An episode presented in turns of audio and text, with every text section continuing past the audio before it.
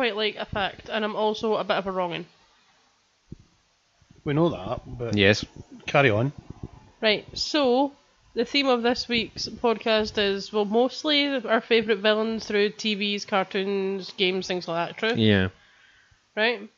So, fun fact of the week: a villain was the first Disney character to ever speak in a full-length feature film. Ah, Snow White and Seven Dwarfs. Yes, Magic mirror on the etc. etc. it was the Queen. Aye, evil queen. The Evil Queen. Did you know that she also had a real name, like a proper actual name? It's Well, she's did not she? just the Evil Queen. Is this something that's like headcanon that's happened after the movie, or is this something that's like actually like Walt Disney's went? Her name is Maureen. Not gonna lie, no, no. Her name is Queen Grimhilde, and that, that just sounds like an evil bastard's name. I think they've taken that for like the tail. I'm, I'm beginning to wonder either that or she sort of moved and became part Viking at some point. Why is it always like the the Bavarians that have got really weird fucking folk tales? I'm not. It's like uh, it's like Hansel and Gretel. Hansel and Gretel's a bastard of a one. Hansel and Gretel and the villains in that piece. they absolutely are. How are they the villains? That wee woman, Oh, she did. Is- live in the forest. she's just hungry, right? So she's no identity. It's like she doesn't like she's diabetic. She can't eat her house. She's like completely left unknown, and, and like they could have run away at any point. They could they got out and they could have left, right, and retained the moral victory of we've got away for the crazy boot that's trying to eat us. Did they? No. What does Hansel do? I've got an idea. Let's shove her in the fucking oven. That is a bit fucking twisted. It's a bit rough. Aye. Also, She only wanted some protein. Hansel and Gretel's parents are also arseholes because they just leave their wains in the fucking middle of the forest. Would they had the Hansel and Gretel just go back to their parents like we know you left us in the forest, but we've got we've got all this cookies and stuff that you can eat. Well, that's all very well and good, pal. What I want to know is, is where the fuck did she find a construction worker to be able to build that fucking bread house? I mean, look at the oven you would need to actually construct that fucker and the amount of icing you would need. Fuck me. And only you would look at the logistics of a A ginger. a, fa- a gingerbread house. I could make you a wee one. Go for it. But I don't necessarily think it's going to be very. I don't think I could make you like a bungalow. For an absolute second there, I thought you were just going to go. I don't think I want to. Welcome to that canny be right. If you can Hello. tell, uh, actually, we've actually got proper sound I know. and We get, good microphones. we get, aye, these are decent. Heavy fuckers though. Aye, we need. to- I need. I, And, and they're quite heavy, aren't they? It's like holding a bobby that isn't mine. And how weighty is that Bobby? Let's get some girth. Um, no, it's good. This is like, uh, what episode is this? Well, I think we need to explain. We did record the bucket list podcast where we had five things that we wanted to accomplish Yeah. before our time on this earth was over. And unfortunately, the sound recording was atrocious. Which because of the incidentally led Andy to go Fuck realise he's getting money. he owed them. So. I'm squaring them up at the end of the month for this. Um, but aye, this is Ask Annie Be Right. Uh, my name's Doig. Um, as as as is my want. As is my want. I'm Andy, as you already know. And What do you mean, as is your want? It's not something that you have a choice over. It's a name that you're given. I could have sh- no no I could have changed it at any time. Deed poll is a thing. Aye, but why would you? Because your name's fun. Don't know. It sounds like fucking ball bouncing down the stairs. Doi, doi, doi. doi. Oh yeah, I'm Amanda. She's Amanda. I like fun facts. Right. And as we as we're going as Amanda previously mentioned, we're talking about sort of like we'll do a couple of things if, if it does, does doesn't last as long as I hope it does. But we're talking about like our favourite villains from pretty much anything, your books, your movies, comics, video games, anything you want really. Because why the fuck no? Evil people make me are more entertaining, I think, in fiction than than like real people. It's the bad guys you always go for, cheer for, but they never win, which is I don't really cheer for the bad guys, Andy. And that's the sign of a sociopath. I think you've got problems. what You said love a good feel. I, I, I do. I do. I, I love a good heel. I like. I'm sure we'll get into the conversation, but I mean, I mean, see when you say all-time villains, does that include wrestling? I feel like that's a whole other podcast. Because I could go on for quite some time. But feel free. Legit waste the night talking about the, my favourite villains in wrestling. Feel free. We need content, so if we need to split this into two, that'll work out for me. If we do, if you do want to have a, a top heel podcast, then that's definitely Aye, we'll I'd do that at some up point. But aye, villains. So I think I feel like I need to start us off, and it's one that we're all going to be able to agree with. Hans Gruber. Oh fuck aye. Oh fuck aye. That made Alan Rickman. That movie. Die Hard. Like, Die Hard. For anybody that Disney, no, fuck off. Die Hard. who hasn't seen? Who's Die, Hans Gruber? who hasn't seen Die Hard? Assholes. Um, Hans Gruber And is it is a fucking Christmas movie. I will state that right here. I know. Bruce Willis can suck it. It's it's a very strange film Die Hard when you sit and think about it because it's like it's it, it's smart as fuck because you don't really know what's going on or what the villains are up to right until that wee- the twist bit and it's, I'm no spoiler for anybody that hasn't seen it but fuck Mate, the movie's like fucking nearly 40 year old. it's a good point. Is there a mom? What is the moratorium on, on spoilers? Like two weeks. Well, I think if Usually like about four weeks. uh, if it's a month, maybe two months it's been out for, then you've got plenty of time to go and see it. I don't know. I Aye. that's- No, that's fair. Like if I turn around and went Black Widow dies, nobody can complain about it. We're gonna get abuse. There's somebody waiting for the Blu-ray release because they can't get in a cinema because they've got like they're on a register or something. I don't know. Aye. I don't really care about that person's Why would opinion. somebody be in a register listening to this podcast? Is what I'd be asking. Andy, the internet's a vast place. Anyway, Hans Gruber is like he's just fucking exceptional.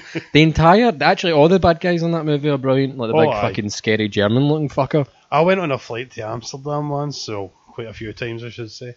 And the air steward on the plane on the first flight I ever went to looked the double of the big tall blonde guy with the long hair.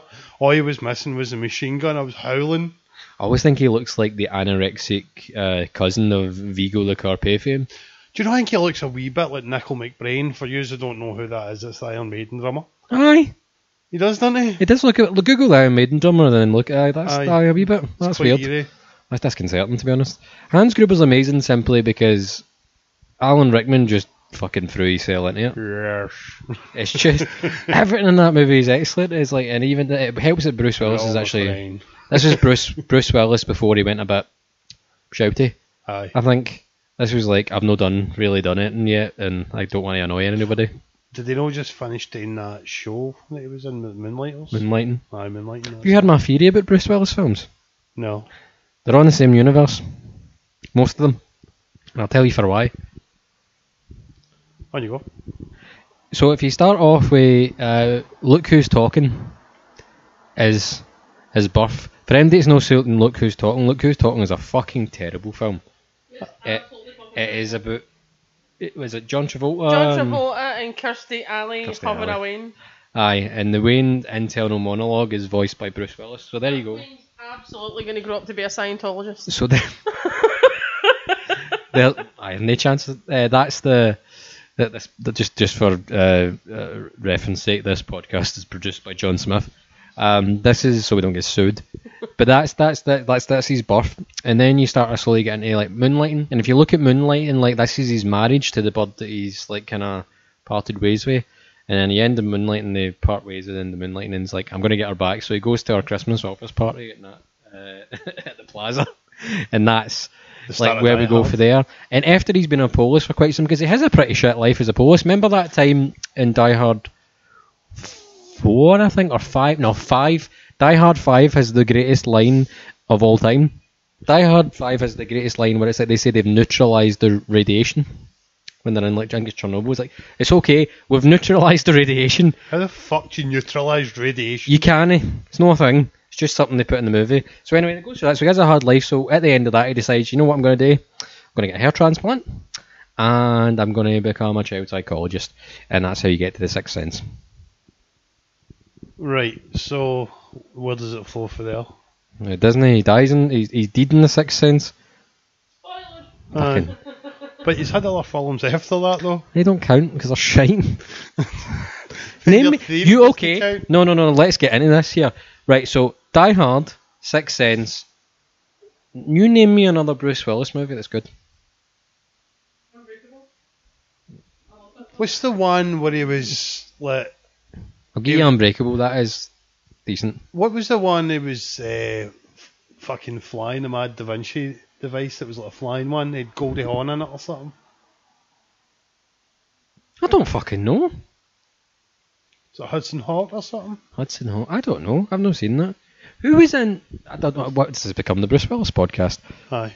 I like Bruce Willis. Let's get like Amanda's gonna check what that movie is. So like it's it's up and everything through it when he's like fucking having the fag with him and the wee bit pretending that he's no cigarette for our American listeners. Bruce Willis and Goldie Hawn have been in together. His death becomes her. Right, okay, maybe my I think my theory falls apart because Death Becomes Her is a really good movie. Aye. I mind watching it at a young age and being like, everybody in that movie's a villain. See, I brought it back to the topic. Look at his filmography. It's like, it was out in the early nineties. Do you not think? Or are you? 80s, I'm sure. Are you? You're not thinking of Forever Young because I don't think that's Bruce Willis. No, that's Mel Gibson. I wonder if he thinks of, if he thinks of a Wire, that's Kurt Russell. No, but I'm sure there's a bit on it an end. Because it's like Kurt Russell's married to Goldie Hawn, is he no? Aye. What film am I thinking of? Because it was like cutting about, flying about on a fucking uh, a plane. Looked like it was supposed to be made by Leonardo da Vinci. See the way you said cutting about flying on a plane. I don't think you need to add on a plane in that sentence. It's like just an entire movie where Kurt Russell's cutting about flapping his arms. fucking what? I'd watch fuck out of that. you said was Hudson Hawk, correct? It's no Hudson Hawk. I'm getting my films mixed up. I, I, can't, I honestly don't know what the film is that you think you're on about. However, he was in Pulp Fiction. I'm going to say Oh, this. Pulp Fiction. But his bits in Pulp Fiction Also, Aren't you're go- they aren't- Ar- You're ruling out Armageddon as well. Uh, oh, that's a good point. Armageddon. Armageddon's inherently a bad movie, but I enjoy the fuck out of it. All Michael Bay movies, to an extent, apart from most of the Transformers films, are bad movies, but I enjoy the fuck out of them. There was also things like Red, The Expendables. Mm, Expendables is shite. I, I didn't mind The Expendables. I'm not a fan. I like the Expendables. I just thought it was. See if I want to watch films like that, I'll put on Commando. Oh, there is that. So I so uh, but uh, Han- Hans and in the ending where he's doing the fucking Joker and Jack Nicholson fall off the fucking building just slowly. Do you know the thing that fucks with me about that movie is watch his arms at the end of it.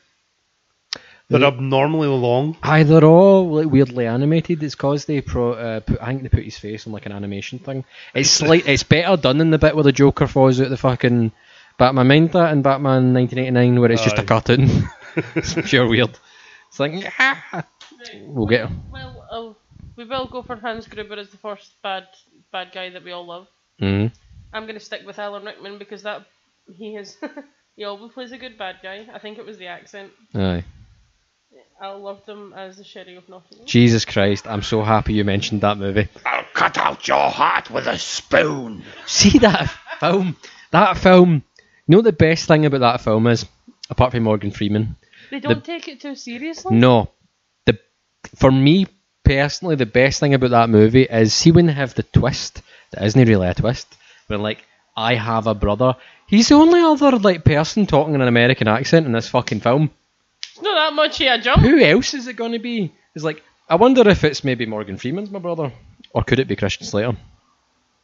That's Kevin Costner's a weird one. He's a, he turns up in a lot of action movies, but I've got like where he's not the best thing in it. Like Waterworld is an inherently terrible movie, but it's uh, Dennis Dennis Hopper. I will state this right now. I have never watched Waterworld. Lucky you. I've watched it and played the video game. Mate, you're no missing much. I've heard how inherently bad it was, and I was just like, nope. See other movies that are bad from that. Do you remember Cutthroat Island? No. It's like I think it's Geena Davis. It's a, I think- I'm sure it's Geena Davis. It's a terrible fucking movie. The last time Julia Davis was on a gift. Uh, there's a TV show, Madam Secretary. She's actually quite good in that. I don't know why I've seen that. I think it was on. I was like, it's one of those things where I've no slept. And I'm like, what's this? Oh, I'll put that on.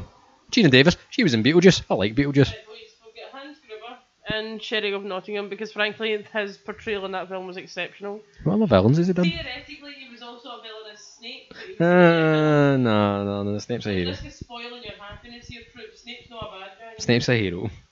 Snape's an absolute hero, but you don't know that until the until the end. Aye, I suppose. Aye. Um, I would also like to throw one in from another like 80s based film, 70s, early 80s. Nurse Ratched from One oh, Flew Over one the flew over the Cuckoo's Nest. cuckoo's nest. Like she. Absolute cunt waffle. I have never hated a single person more in a movie in my life than that bastard. Have you seen that movie, Andy? I take it. Oh yes. I think It's- everybody's like. Aye, One Flew Over the Cuckoo's Nest, an absolute classic. It's one of the few films that's better than the book. It's at the point I've read the book, and every time I read the book now, all I get is Jack Nicholson in my head, Aye. no matter what. It's also like got a lot of people, like Christopher Lloyd's in it, Danny DeVito's in it, Brad Dourif's in it. Uh, Chucky, Brad Dourif, Aye. and Grima Wormtongue. It's and Brad Dourif, you know. I don't know how to pronounce his fucking name. Dourif. Dourif. Shave his eyebrows for Lord of the Rings. Oh, that's weird. Like Jury. We'll get on to Brad, uh, Brad in a couple of minutes because he's like one of my favourite horror villains of all time. Um, Nurse Ratched is an absolute cunt. Aye. And it's, it's also one of those things as well where you can absolutely picture nurses like her stoating up and doing wards just being absolute arseholes to customer to customers, patients. they Patients, cu- well, same thing in fucking America. tell innit? you work in a call centre. Uh, customers, my brain. No. Uh, I no, it was I, it was one of those films that I just I watched younger than I probably should have. I think I was about twelve, maybe. And I didn't quite. I wasn't. I don't think I'd seen a movie with a down ending before. When I was quite, I think I was younger. I was about Mate, ten. Empire? I was, but it's not really a down ending because they Uh, get isn't away. it- come on to fuck. For a child, isn't he? They get away, they're safe, everybody's safe. I mean, he might have a little bit apart from Han. Han's just like a bit of toast. Oh, he's frozen in Big bit of carbonite. Oh, we're getting it. Fuck it. I was 10 in my head, you know. I don't think I actually truly watched the Star Wars movies till I was a wee bit, like, took them in till I was a wee bit older. Because it was roughly at the time that the extended editions came out in Aye. the cinema. The, the, Before George Lucas. the initial extended editions, not the ones where suddenly there's like we're on Naboo and they've replaced with Aye. fucking Anakin Ghost. Um, Fucking That's Anakin weird. Ghost. Anakin Ghost. Christ. Poor Hayden Christensen. He's looking ill as fuck, man. I saw him recently at a con. He looks He fucking. looks like Topher Grace. He's As just- Venom. He's just oh aye. No, we're not calling that. He's incidentally Topher Grace's Venom is not in anybody's top list of villains. No, because he's surprisingly shite. not. Aye. Sandman was good in that movie, but Topher Grace isn't. Um, aye, overall, smashing. But I think we've touched on it. The thing about that movie and the, the sort of turns around is I just remember it more from. I think I, I didn't understand the reference in The Simpsons. You know what I'm talking about? The guy like springs the thing at the window, the Indian guy, and it's oh, forgot my hat, and comes back in. and I seen that first, and then I seen the movie, and I was like, oh, that's what that's. It's like, I now understand that reference. Um, but on the subject of Jack Nicholson, Right. how many bad guys? And uh, I mean, Joker being the The number one. Do you know my favourite film is with him as a bad guy? Hmm. A Few Good Men. you can't handle the Because truth. he was an absolute. Again, another. I've got a thing about uh, anybody that plays a really good bad guy usually ends up either an arsehole or a cunt, and he was a cunt. It's weird rooting for a thing in that movie, though, isn't it? Like you're on the side. It's Tom Cruise, isn't it? Aye. You're on the side of Tom Cruise in the movie. Tom Cruise is one of these guys who's a villain in real life, but in movies he's quite. I quite enjoy him. I just can't stand him because he's a Scientologist. He's a fucking idiot. Anybody that straps himself to an airplane just for a film, I'm like, all right. That, eh, like, I mean, he is a mental bastard, but you have to be. I think you'd have to be a Scientologist to be that fucking mental. We're absolutely getting sued. I mean, he literally strapped himself to a plane. No, no, it's video footage.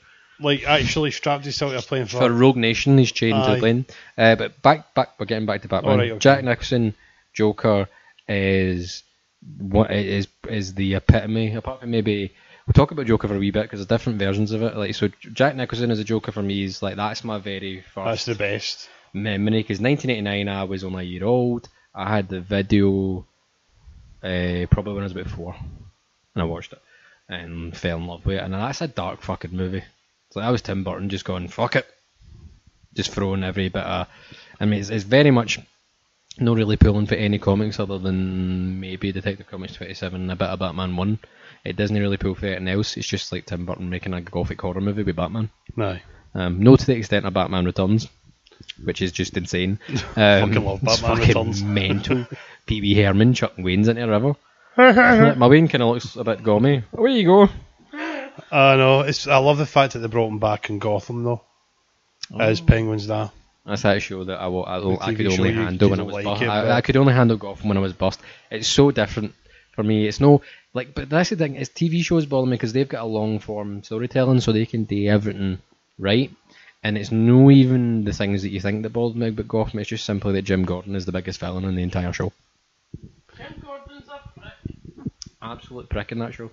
He's so obsessed with being a. Oh no, I need to do everything right and buy the book. Mate, just get it done. It's not just that though. Like, he does things that are inherently that's not that's that's pretty bad. Like that's that's wrong.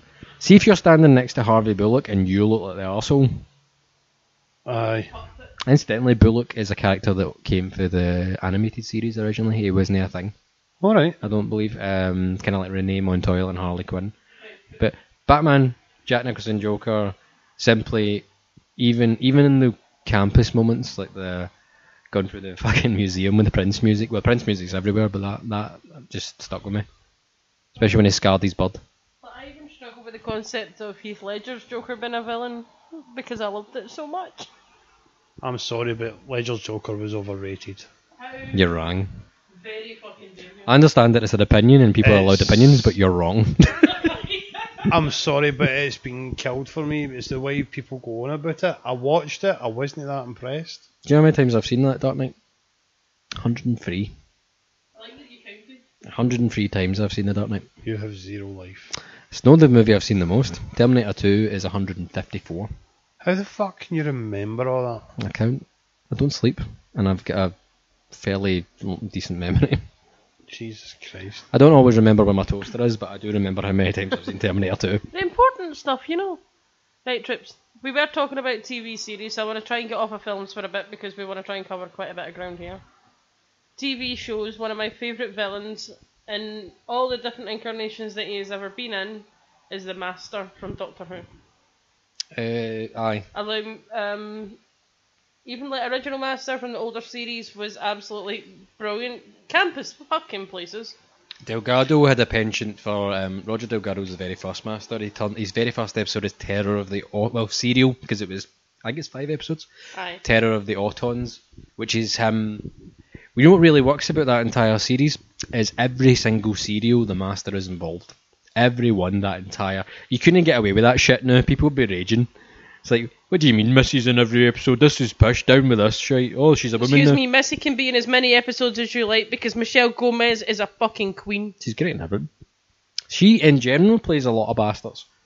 But again, she said, I think uh, there was a quote somewhere where she was in an interview and someone was complaining, like, how come you always play a villain or a bad guy or a bitch? And she's like, with this bone structure, do you think I'm going to be a princess? He's like, even in Green Wing, I find her unsettling. Oh, She's great in the Chilling Adventures of Sabrina. Um, she plays. I'm not going to tell you who she plays because it kind of spoils that, and it's a relatively new series, so the m- moratorium on spoilers is like right, fair enough. Well, it's been on Netflix for a while. it doesn't. No, the second season where it reveals who she actually is is only this year, Hmm. or just at the tail end of last year. Do you know, and where she plays an absolute nasty cow? Acid House. Aye.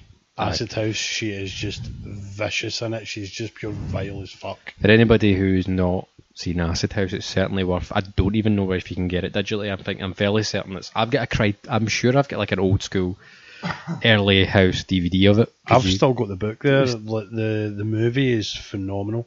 If you can, you'll probably find her streaming it online.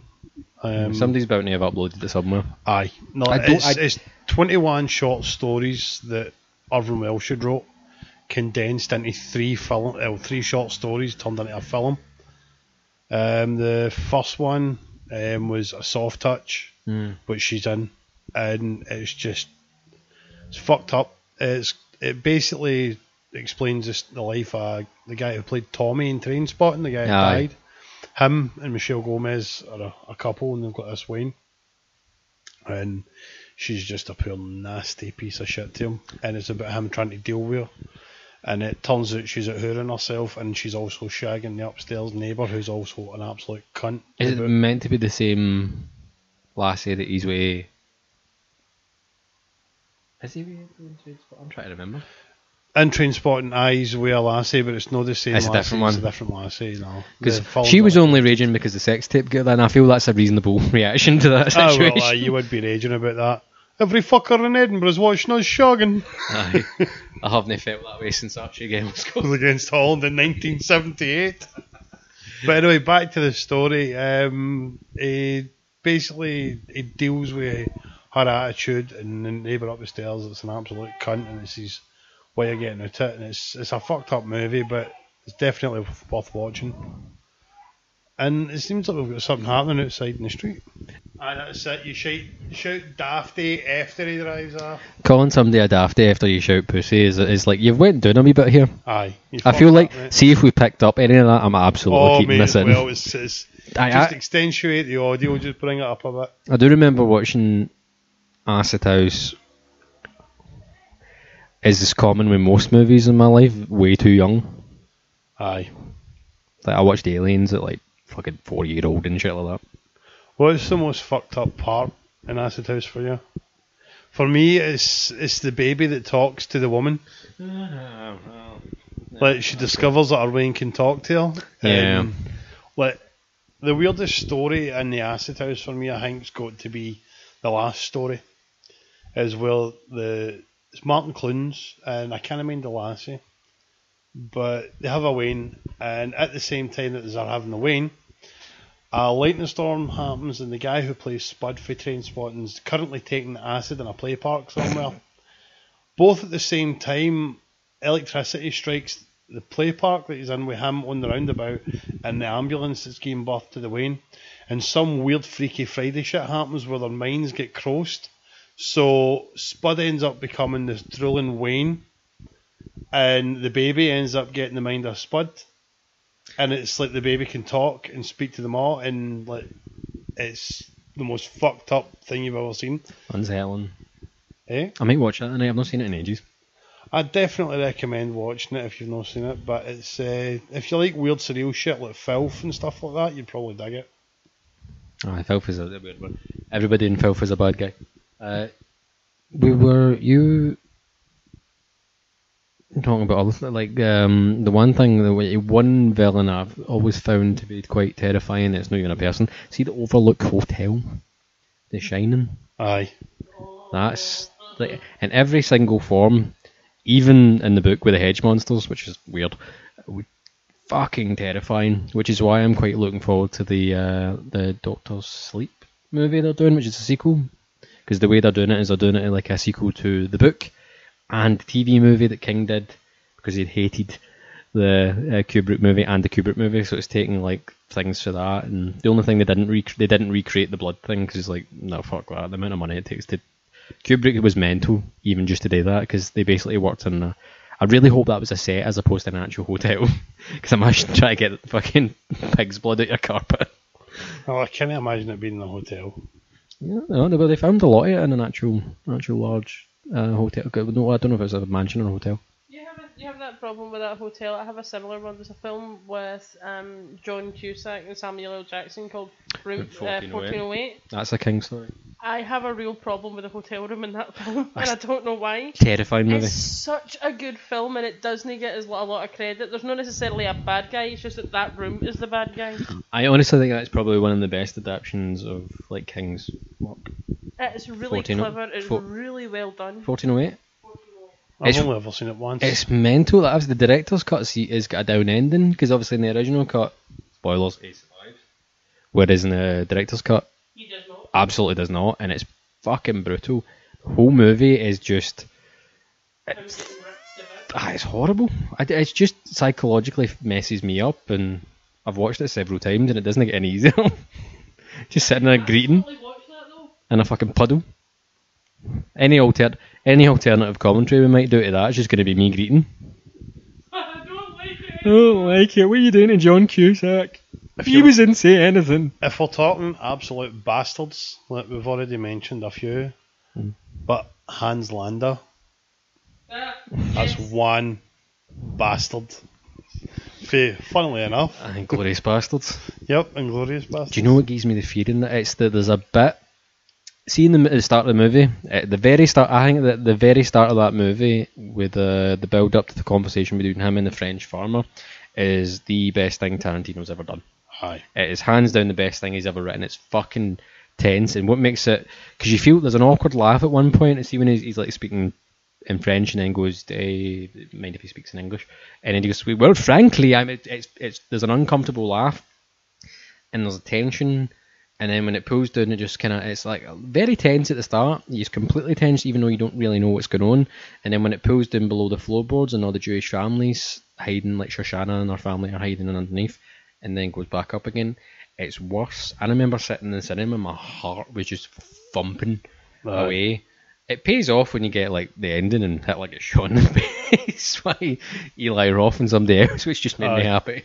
Uh, but uh, no, Hans is genuinely terrifying. Aye. Christoph Waltz can be quite scary when he wants to. It's, it's just fucked It's his delivery than anything else. It's the way he talks and He's calm the entire time, every Aye. single thing. That see, even the, the like something as innocuous as the um the scene where he's talking about strudel. He's like, wait for the cream. You know, like it's weird that movie you remember it in English. Like I'd rather that you wait for the cream.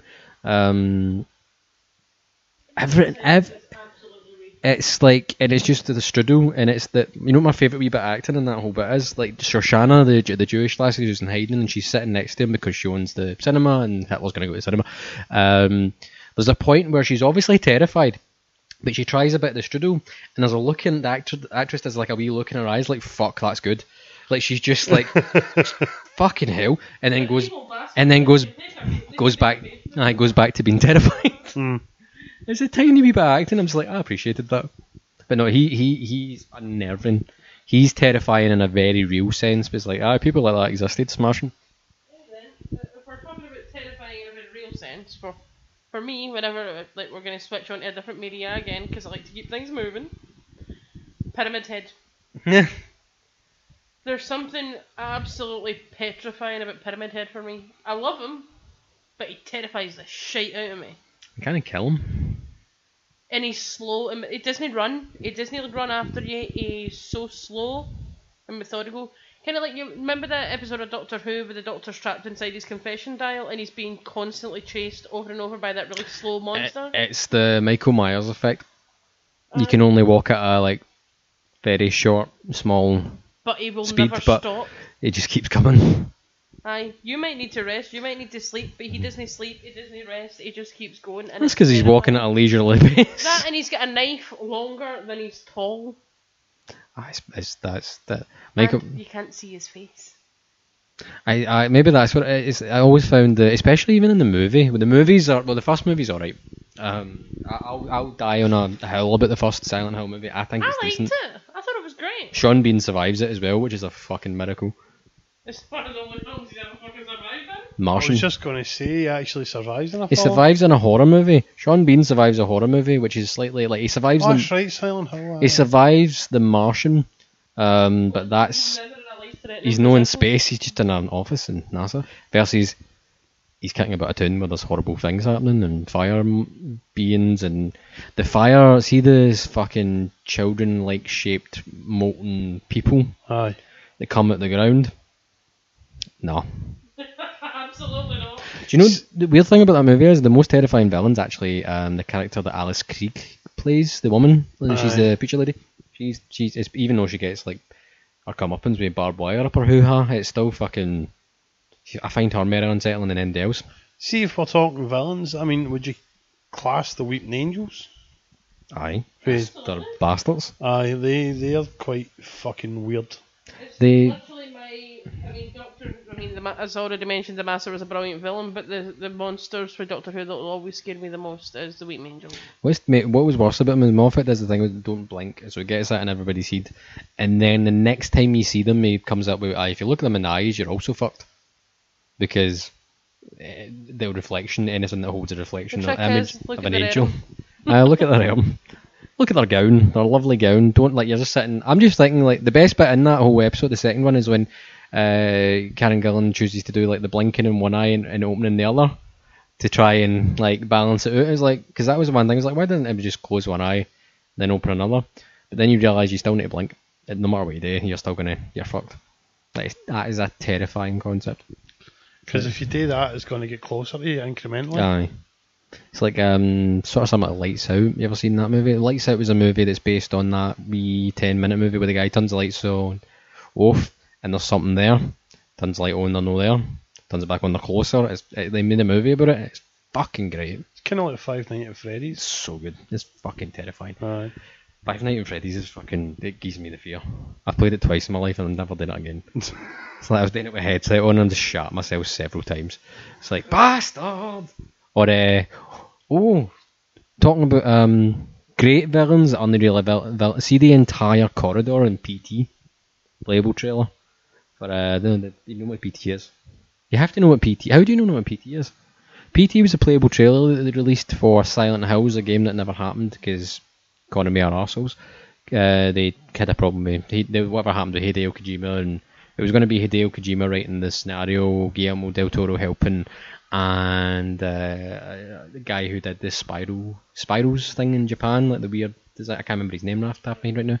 He does a lot of weird horror. He was doing the monster designs, but then it get patched. But PT is basically you're walking through a corridor, set of halls over and over again. Different things are happening. You're trying to figure a way to get out the front door, but there's also an evil bastard ghost coming for you. And if you do the wrong things, and then she's she's there in front of you, and you go to turn the other way, see when you turn back, her face is right up at the screen, and she snaps your neck. But it's off a first person point of view, Right. so the entire time you're just shitting yourself. But there's like a lot of fucking weird fetus thing, in the sink, screaming and crying. There's just noise all around you, and I was playing it with headphones on. Um, I'd love to play it in uh, VR. I think it'd be Aye. wonderful, but you don't. I, I don't. think They've taken it off a store. I'm fairly like I've got it on my hard drive because Konami took it off a store and just need to keep it. But you can sell your uh, PlayStation that's got that on the hard drive for a decent bit of cash now.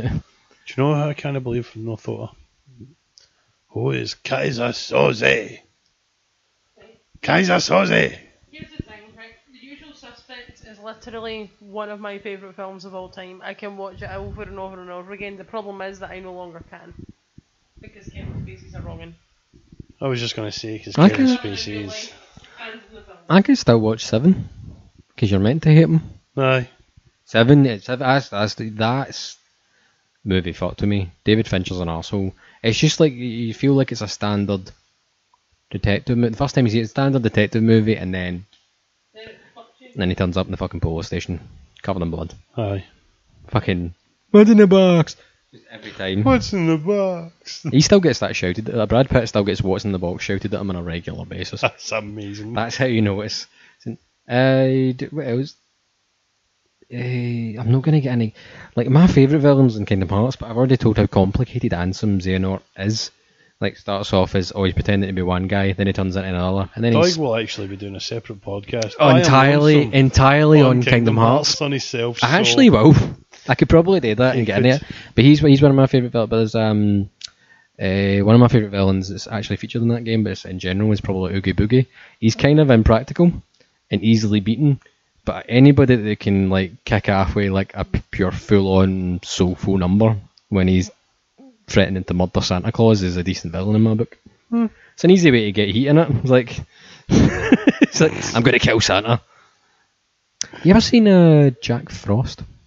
But is Mm, that the one with Michael? right. I'm going to clarify. Not the happy Michael Keaton Jack Frost. I mean, there's a movie Jack Frost in which a serial killer comes back as an um, uh, uh, an anthrop- anthropomorphic uh, snowman. In which it starts murdering people with icicles, and there's one point when he gets in the shower with a bird, icicle, and kills her with that. And it was I found it on the horror channel at one point, and the horror channel was brilliant. Like Are you trying to tell me that this snowman gets an icicle boner Aye, and kills her. and with it. stabs her with it? Yeah, right in the fud. Right in the hoo-ha. Terrifying. There's also a movie in which somebody's penis uh, detaches itself at night and murders people. Tell me that it's not a fucking weird. A rogue Bobby. a rogue Bobby murdering. I swear to God, these movies exist. Like the horror channel is a goldmine of terrible films. Like, but I can't help but enjoy it. Coincidentally, if anybody wants to hear us watch and talk about shite films, then let us know. You saying let us know, I'm do it anyway. No, but Kind of commentary for the world. What could you watch? I'm 100% wanting to do like a. Uh, Batman and Robin and stuff like that. oh, it's getting done. Oh, on the subject of that, let's. Arnie's get some good villains. No, come on. Apart from his accent. go. You say Arnold Schwarzenegger? You know he's got the. Apart from Arnie's accent, which in is, is in itself a villain, um, Fuck you. he has some really good bad guys. Even Sinbad and fucking Jingle All the Way, or or more importantly, the worst villain in all of the Arnold Schwarzenegger movies isn't Robert Patrick, but we'll get to him in a second. It's uh, Phil Hartman in Jingle All the Way when he eats that poor man's cookies. Who said you could eat my cookies? Put the cookies down. I just said that for that, to be honest. And no, but genuinely, like you get pure and like we no arsehole try to shag the guy's wife when he's out trying to buy Christmas presents for the Waynes. He's not a pervert. He only wants a Turbo Man doll. I'm gonna stab you. Uh, Predator. Predator. I don't really think Predator's a villain. It's just more of a. Come on, kill me. I'm right here. Stop it now. I don't think. I don't feel like Predator's a villain. Well, see, he is a villain because he's hunting. Carl Weathers is more of a villain in that, Well, movie is than. true. He is the human villain in that movie. because he's it's lies to everybody. You trapped us all in the meat grinder. Why is it always Car- like poor Carl Weathers is the guy that's just made out to be an arsehole? Apollo Creed isn't an arsehole. That's why I like the third Rocky movie because he's a pure dick in the first Aye. two, and it's like no, he's, he's just a boxer. Like calm down. It's not like he's Clubber Lang and he's trying to murder cunts or Ivan Drago. Ivan Drago murdered Apollo Creed. It is one of the best scenes in that movie happens is when Mickey dies. Oh. It's it's not the fact that Mickey dies is good. It's what Sylvester Stallone trying to speak, looking at Mickey. It's like I stuck the subtitles on one time and he's like, "Oh, Mickey," and it was just a question mark. I saw un- unintelligible, un- unintelligible Sylvester Stallone. It was like, hmm, I don't know. It's always good. Um, see, to- like there's certain movies where there's some really good bad guys, but they're actually main characters. Uh, Goodfellas for one. Everybody in that movie is a cunt. Oh, aye. Apart from maybe Joe Pesci's mom, which is Martin Scorsese's mum. She does her painting. He's like, he's like the moment it's like this. Is she telling a joke, but the guy doesn't he talk. It's like, Aye. it's like, hey, Perry, why do you talk like that kind of guy? And it's like Joe Pesci in every almost every Scorsese movie terrifies me, which is hilarious because he can get he, he specifically can get bested by a ten year old boy. Aye. That's quite strange. Him and his big lanky Mm, pal. fucking Sticky Bandits. Sticky Bandits are where the villains I was most attached to for the longest time. That's that's a sentence in it. I Aye. don't even mean that pun. But you know what I mean? Like, it's, uh, they were like because you watched Home Alone every year. I don't think there's anybody who can tell me they didn't watch Home Alone at least once or twice a year because it was on in Chri- it was on in Christmas. It's on in January. How have you not watched Home Alone? You try to tell me you've never seen Home Alone I've seen Home Alone, but I haven't watched it every single year. consistently. I've watched it. I've the last time I watched it, probably Halloween. Home Alone every year at Christmas time, and we also need to watch Wizard of Oz at Christmas time because it's the tradition. Wizard of Oz is a weird one. Uh, the biggest villain in the Wizard of Oz is that good witch. Aye, she's an arsehole. Right, le- oh, I've got magical powers. I can help. No, let's send this wee lassie for Kansas that doesn't know anything about this entire planet, or this realm, or this universe, depending upon what your where you think that they are. Right? We'll give her some magic shoes. We'll send her down this magic road with four complete strangers and a dog, flying monkeys and an evil witch. A house nearly landed on her. The Oompa were trying to either eat her, kill her, or pump her. Munchkins, no Oompa Oompa Loompas, different midgets. different wee people. They right? actually were. That's what was kind of. Uh, that's what. That's what I found kind of uh, fucked up about that is when you hear about the Oompa, the, the Oompa Loompas. Yeah, they make me do it when the Munchkins getting drunk and like touching people. Absolute orgies in between scenes, mate. You know the thing that's really dark about that when you think about it? The only reason she uh, Glinda did all that was so she could get somebody. She's basically turned Dorothy into an assassin. That's exactly what she done so that she could rule the kingdom. You've had the power to go home all along. What? You're trying to fucking tell me I could have left this shithole anytime? I've murdered someone. I'm going to need to live with that. Fucking hell, I can still see her feet trapped under that fucking house. Did you murdered two people. Two? Well, she murders the Wicked Witch of the West with the water. Oh fuck, I am melting. So she did. Aye, I'm melting. Uh, that's not how she sounds in the movie. That'd be hilarious if she did. Oh, she's sitting in a, a corner somewhere. I'm pure melting, man. I feel like Fucking Wizard of Oz is a movie I kind of want to do a commentary to, but uh, the most thing I've ever done. The only time I've watched Wizard of Oz more with it muted than I have with the sound on. And do you know why? Because of Dark Side of the moon. I've watched it with Dark Side of the Moon. Absolutely burst. Singing. The Dark Side of Oz is a trip, man. I remember back in the days when I was in college and I was able to download it for Napster. Aye. and I was able to copy it onto a CD. and I went home and sat and watched it with a smoke, and I'm like, ah. It syncs up for about the first 20 minutes, maybe 30 minutes, and then after that, it just goes fucking. Goes back to it though. It kind of comes back It's away. weird, aye. It's, it's a trip. It depends on how burst you are. Let's be honest. I think you being any kind of burst is pretty much standard, to be fair. Hmm, None the night. No, no, no, wait a minute, there's possibility for that. Now, I'm going to try and swerve off a wee bit. It's not a film that I don't know, I'm not sure if Andy will have seen it, Okay. or even if you will, but I've seen everything. you've seen everything, right? From I have this massive, like, lady boner for Bette Davis. Aye. because she was one of the best at playing a bitch on the screen. There wasn't like literally unparalleled, and my favourite performance of hers is whatever happened to Baby Jane, Aye. Where she sort of plays Jane and she tortures her paraplegic little sister because she's forced to look after her and she wants to look. She basically takes it out on her, and she's an absolute bastard, a woman. Where are you going? You mean this juice here? Alright, Andy can't swallow without water. And he can't swallow unless you tell him he's a good boy. Well, that escalated fucking quickly. Andy can't swallow unless you tickle him first. and he can't swallow unless you give him twenty pound and a hug. Andy oh, optional. Andy can't swallow unless you play the theme tune to the 60s Batman show while you're doing it. That's the cum shot. and he can't swallow unless there's a rolling sausage and egg waiting for him at the end. I get dark. Anyway, Bette Davis. No, yes. So she plays this woman called Jane who tortures her paraplegic little sister, who mm-hmm. she's been forced to look after. She deserves it. But no, it's really fucking awful, this film. And as I said, she plays such a good arsehole. She really does. And she's absolutely one of my favourites to watch on a screen. Especially when she's being bad. Plus, it also helped the fact that Bet- she played opposite Joan Crawford. Mm. And Joan Crawford and Bette Davis at the time were like Hollywood rivals. They were the two of the biggest starlets. They were known for all the different movie roles. So there was like a real underlying venom there that really came across Mm. and it worked so well. Coincidentally, I don't like. I, I'm, I'm more of a fan of ladies whenever they're villains than I am dudes because I firmly believe that women are more vicious than guys. I think you're- I mean, Nurse, uh, they're, most female villains tend to be quite realistic though.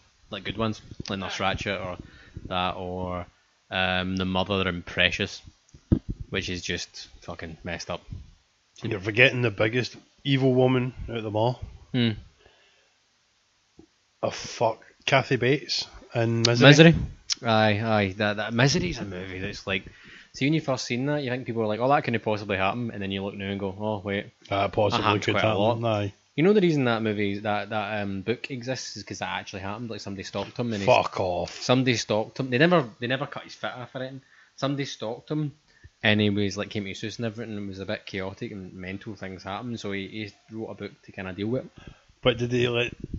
So he wasn't like kidnapped. or No, anything like that's that, that's him taking it down a horror route. He just he was- right. I was wondering because I was like, and you know, in, in the book, it's like uh, the leg gets cut off, the foot gets cut off, as opposed to the uh, sledgehammer. to it. But I think the sledgehammer. that hobbling worse. scene is fucking disgusting. See if he gets Like- cut off, it wouldn't be as bad. That's the thing, right? I've I've watched the scene in Hostel 2 where they slice the back of the guy's ankles and his No, tendons and no. it slides forward. I can deal with that, but let's see if you show me that hobbling scene that in Misery, Hmm. fucks my whole day up, mate. I'm not even going to lie. Who's your favourite video game villain? Video game villain, it's easy, Sephiroth. Even though he's a bit emo. Even though he's a bit emo, he- like, for- at the time for me, it was metal as fuck. Big, massive emo with an impractical sword. Aye. I find. Oh, I don't know. Final Fantasy VII is a weird one. Like Sephiroth's entertaining. I don't think he's as good as other specific villains in, in video games. Like Albert Wesker for the Resident Evil games is fucking hilariously bad. Like it's just like full on. He starts off as like a legitimate threat, and then suddenly he's like like the movies. He's suddenly full of like chemicals, and he's he's a big walking monster, and it just gets a bit mental. It gets a bit 80s. Like it feels like somebody's contacted Jeph Loeb, who's the guy who wrote the uh, Commando script and also a writer. Um, just went here you go, have fun, and make it mental. Uh, oh, Cohaagen. Aye. Cohaagen's a decent bit. Like Aye, what yes, a very good, realistic villain is like we're just we're going to ration air That's fucking mental in Total Recall when you sit and think about it. Aye. How would that work on a practical level? Because if the people die, they can't pay you. Come on. Is it just like low oxygen, like at the top of a mountain? Is that what they do? I don't know. It's like they must filter it in somehow. It was a lot of that was the thing about the that kind of period in the eighties and especially action movies. A lot of the villains, as opposed to being a legitimate threat, they were businessmen who hired other people. Like RoboCop, for example, you've got the guy who hired, hired Clarence and his boys to murder Murphy, and then it's done at RoboCop, and then it's continues for there. You've got Cohaagen, for example, uh, even like fucking Wall Street. It's all it's very specific bad guys. Aye. They're all businessmen and assholes and oth- hiring other people. People with a lot of money and a lot of power. Aye. Like real life now. Aye, funnily enough. like weirdly enough. Aye, that's, that's all. Well, I mean, man. it's like look, the government, right? For example, will hire like outside like companies to like build them weapons, like build them, like give them information, all sort of stuff, security, like global security, and it's like a massive business. was that company Black Blackwater? Aye, Blackwater. You get a lot of stuff that uh, talking about um the talking about like that sort of similar thing. Uh, Revolver Ocelot from the Metal Gear games, is one of the finest video game villains on the planet. He's fucking ridiculous, and he's a complete. He's like a quadruple agent because every time you have like a, an ending thing that features him, very first Metal Gear Solid game, uh, if you did it right, Metal, Metal and Snake get away, and it's like the end credits is like the thing, and it's him talking to somebody, and then it's like talking about like, no, they don't suspect me, and he's like Mr. President, so he's been a double agent all the time. And the third one, he's a triple agent. It's weird, but he's just the consistent bad guy from Metal Gear Solid onwards Aye. and it's just like it builds and builds and builds and builds to one of the finest. Metal Gear Five is good, right? But four is Metal Gear Five has ending shite. Metal Gear Four ending is built around the concept of each stage of the boss ending with Ocelot is based around the control system of each individual game that's came. So the first game you've got a bar of life and button presses that are exact same, sort of similar to when you're fighting the last guy at the end of the first game. Second game it switches to this control style for that, and you're fighting and jumping about and bars. Third one goes to CQC, which is close quarters combat, which is released in uh, the third game, and then the fourth one's a cinematic thing where they're both knackered, they're both nearly dying, and you're trying to time punches to swing. It's the best thing ever. It lasts for fucking ages. Like it's like 20 minutes this thing lasts for, but it's the best. Like to play through that whole game and then you get to that ending is amazing fun. And it's not even the real ending because there's a big cinematic at the end there that lasts about an hour. So it's just Kojima does that a lot, like weird end, like endings that just go on. Talking about weird endings, is there no one at like a secret ending? Is it like Resident Evil or something like that? Well, it's a Doug. You think of Silent Hill? Oh, Silent Hill. Silent Hill 2. Silent Hill Aye, if 2, you get aye. a special ending, it's Doug that's the main villain. Is like, Aye, what? that's just fucking. It was you all along, like controlling the controlling things. Uh, it's another Final Fantasy one, but I loved Area. say again? Area? E D. I've always said Edith. That's the problem with text-based Final Fantasy games. Everybody says the name's different. How do you say the reactor name in Final Fantasy Seven? Mako. I say Mako. See how weird it is. Zid- Zidane was a weird It's one. pronounced Mako. It doesn't matter what it's pronounced. I'll never pronounce it that way. It's the same as like somebody I know calls Zidane Zidane. He's not a football fan, so I'll always call him Zidane Aye. because he's stuck hating somebody. Either was Ida, Ida, however the fuck you pronounce it, was a we- was a good one. The whole sorceress thing was always I always enjoyed that. It's one of my favourite games. Um, the best thing about that though, it wasn't it wasn't actually her. It was the the villain. Uh, Alt, Alta Alta Messia Aye, or Mesia, however you want to pronounce. I would go for Misia. I'd imagine. See, this is the again, it's part of the problem. So much time travel in that fucking game. I also, again, as another lady from a game, but I quite like Reina from the Gears of War series. Hmm. Um, she's a Locust Queen. The Locusts were always a really good baddie. It's basically, look, we created all this magic fuel, but also it causes really bad reactions and turns people into mindless goons and zombies and fuck knows all that. And there's a queen involved in there, and she helps produce these bad guys that keeps eating all the good people. How much are you struggling to wait for clarification on the uh, talisman thing at the end of four? Oh, I'll get every comment. I had. uh, listen, That talisman, that lassie is absolutely related to Reyna. Reyna's not dead. Gears of War 3 made us think that, but she's not fucking dead. The Locusts are alive, well, kicking, and absolutely getting ready to shoot folk. Her mum was absolutely related to Reyna in some way, which means that she's either a niece or a granddaughter or something. She's absolutely related to the Locust Queen in some way. That game's got one of my funniest, funniest end credits uh, bits where the guy cuts his cell out of the. he cuts his cell out of the monster. I was like, that's Aye. fucking funny. Oh, we Oscar. Oh, Yeah. Gears of War 4, Gears of War 3 damn near ended me because and Dominic right, I can't. Hmm. There's some good. The sometimes it's just the writers that are the bastards. Uh, oh, I just thought a good game. Uh, the PlayStation 4, the the God of War game that came out. Uh, the one of the best villains in that entire thing. Uh, Bald. Uh, um, spoilers. He's Baldur, as in Baldur the Brave. Like the.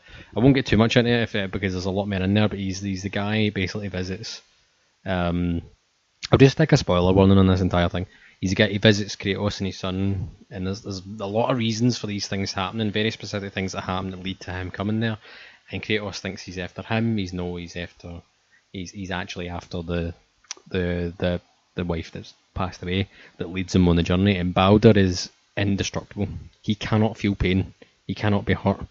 Uh, bar one particular thing, and it's just the fight with him at the very start. It's like a full-on boss level fight. If you've got it in hard, like a hard mode, he kicks fuck at you. If you're no, see if you're the one of these people who just goes, "Oh, I'm just going to hack and slash." It was a very because I was like, God of War, I'm just going to start rattling X and kill or whatever the button was and kill Aye. this guy. No, no, I'm like defending and then fucking try to get away from him, and it's murder. But it's like it's quite a nuanced story, and he's played by uh, the guy who plays Daniel Faraday in Lost, and it's just see because like the mocap acting, like he's doing this weird crazed, like he can't feel pain, but you can't feel anything else. So what does that do to somebody's brain? And see when you start to feel sorry for the villain, that's when you're like, I need to kill this guy, but I feel bad for it, and it leads to more like bastard bad guys in that whole game. Um, Thor is pretty much going to be the, I think, for the next one Aye. um, and Freya. So that's going to be interesting. I'm looking forward to that. Uh, Marvel movie. Talking about Freya. Marvel movie villains. Thanos. Thanos for one. Aye. Um, not the best villain in the entire MCU, in my opinion. No. But No, that would have been Loki. Uh, I, I don't even think he's the best villain. The best villain, the most, the villain that has the greatest success rate in the entire MCU is Baron Zemo. Baron Zemo is the guy. That's, uh, Helmut Zemo, the guy that's in Civil War, who Mhm. orchestrates everything. aye. He wins. Well, aye. He, he does not. He wins. Doesn't matter what happens to him. He wins because everything that he wanted to happen happened. They're all broken up. They're all miserable. He wins. Aye. Especially when you think you're watching that movie and you're thinking, oh, there's going to be a bunch of super soldiers, like crazy super soldiers, and they're going to winter soldiers, and they're going to murder everybody, and it leads you to believe you're going to get a big massive fight like that. and You don't, and then you get the video it shows you what Bucky did, and it's like he killed my mum. My mom is heartbreaking. It's like he killed my mom. I'm like, oh fuck. It's like you can't even, like the entire movie. I'm like fucking hell, Tony, calm down. And then they get to that, but I'm like, you know what? No, that's fair. like it's entirely fair. And it's like Cap becomes the bad. It's kind of similar to the um the comic. It's like the entire thing you're hating on Tony Stark for the Registration Act, but then you get to the end and realize he's no wrong. Like there needs to be accountability to some extent. Aye. I kind of stand General Ross. So, all the villains that we've mentioned, I can't believe we've not mentioned them yet. But he's the blackest villain in the universe. Vader. Aye. Oh, I was getting to Vader. Vader's a question. What was My the? man. I don't know necessarily that he's, all, that he's obviously he's a bad guy. He's portrayed as like a bad guy. Do you know how you know Vader's a bad guy? Because he's wearing Because he killed younglings. Again, I don't necessarily. uh, uh, Do you know why he's raging though? Because Obi Wan had the high ground. Fuck off. See that door? Out. The other side it? Get out. Arsehole. Vader's like the. Like. I don't like the fact that he turned him into a pure emo though. Like um, he's always been a bit. he turned her against me. You know, I mean, I, it's I like, like the motivation on Like I've told you, the best thing about Vader is a lot of the extra stuff you get that isn't in the movies. Like I have this the Marvel Star Wars comics where it shows you how he finds out Luke is who he is. Um, and there's a great point where he finds out who he is, and he's like on his own. And he goes to like, a little viewing deck on one of the Star Destroyers, and he just kind of moves his hand in the panel, and the entire glass just shatters. It's just pure rage because that's like that's the moment. He's like, "Fuck you, Emperor! I'm going to kill you." I think he's always been going to kill him because that's kind of what happens with the Sith. Sith in general are like um, are all fairly decent bad Really guys. Snoke was a bit of a Snoke letdown. Shite. A letdown. Kylo Ren, on the other hand, I'm all for him. Oh, aye. Such a prick. Adam Driver right now, he's fucking great. The minute you kill Han Solo, it's like fuck you, Oh, aye. fuck you. Because deep down inside, you're not thinking, oh, he's just killed Han Solo. You're thinking he's killed Han Solo. He's killed. He's killed the he's killed the president from Air Force One. He's killed Indiana Jones because that's what's happening in your heart when that bit. Ha- I cried like a fucking baby. I don't give a shit. I was a mess. I was sitting watching that in the pictures when it came out, and I was just like, fucking jaw dropped. I was just like, It's Chewie's It, it, cry. it was like somebody had just ripped my spine at my ass. It was Star horrible. Wars has got exceptional bad guys. Like, I don't think Oh, it's, aye. it's got terrible ones as well. Sorry, how you this one you talking about Star Wars bad guys and somebody quite got to Palpatine yet? I mean, We're getting there. We'll get there. Um, But- No, because there's other ways. No, for there us is to go. other ways there, but I mean, if you want to talk really good bad guys as well, you could look at Boba Fett. I mean, he's kind of shite, What? but he's No, no, no, no, no, no. he's no, kind of no, shite, but he's no, still cool. No, no. Let's just rewind here a wee second. Boba Fett is shite. Do I know for why? Tell me what he does in the original trilogy. What does he do? He falls into a pit. The only thing that he stands about looking cool, and then the one time he uses his jetpack, what happens? He gets twatted and falls in the Sarlacc pit. Right. Boba Pet Fett is shite. Do you know who's better than You were Bo- going to say Boba Fett, weren't you? Pet? Bobby Petter. Bobby Petter wasn't he shite? Uh, Boba, Boba Fett is absolutely gash. Like his son is better. Aye. Jango. Uh, uh, no, he's like dad, Jango, and um. Boba Fett's more is actually does more in Attack of the Clones than he does in like Empire and Return of the Jedi. Well, it, He just looks cool. if you include the the cartoon bit of the Christmas the Christmas special, then that's how he was first. Andy introduced. nobody includes the Christmas special. And they don't Boba Fett. It's like he's just so shite. He's not a good villain. Jabba the Hutt's a better villain than Boba Fett. Mm, Jabba the Hutt is basically just a giant like Harvey Weinstein, really, isn't he? mm. Slobbering and try to touch women. I get dark there. Just a tad. Uh, Palpatine though being the sort of, and even now especially, with the new one coming out and we know he's back in some fashion, inherently the villain of the entire saga, as it were, Skywalker saga they're calling it. now. Like every movie that's been out since then, he is the he is the essentially the the main main bad guy. It's the the thing that really got me for that. Like he's good in the original trilogy, but there's not a lot for him to do. He doesn't really do very much other than cackle. It's the Revenge of the Sith is not a great movie, but it has some really good bits in it. And they see the scene where they're watching the weird water fucking opera thing dance. Aye, that was. That always reminds me of like Blitzball for Final Fantasy. Aye, Final Um, Fantasy Ten. But it's the when he's talking about Darth Plagueis the Wise, and Aye. that story just like you're just intently listening the entire time. And, like he's such a prick. Aye. it's like absolute prick of a man who just like it- it's all mental as opposed to. It's, it's all manipulation.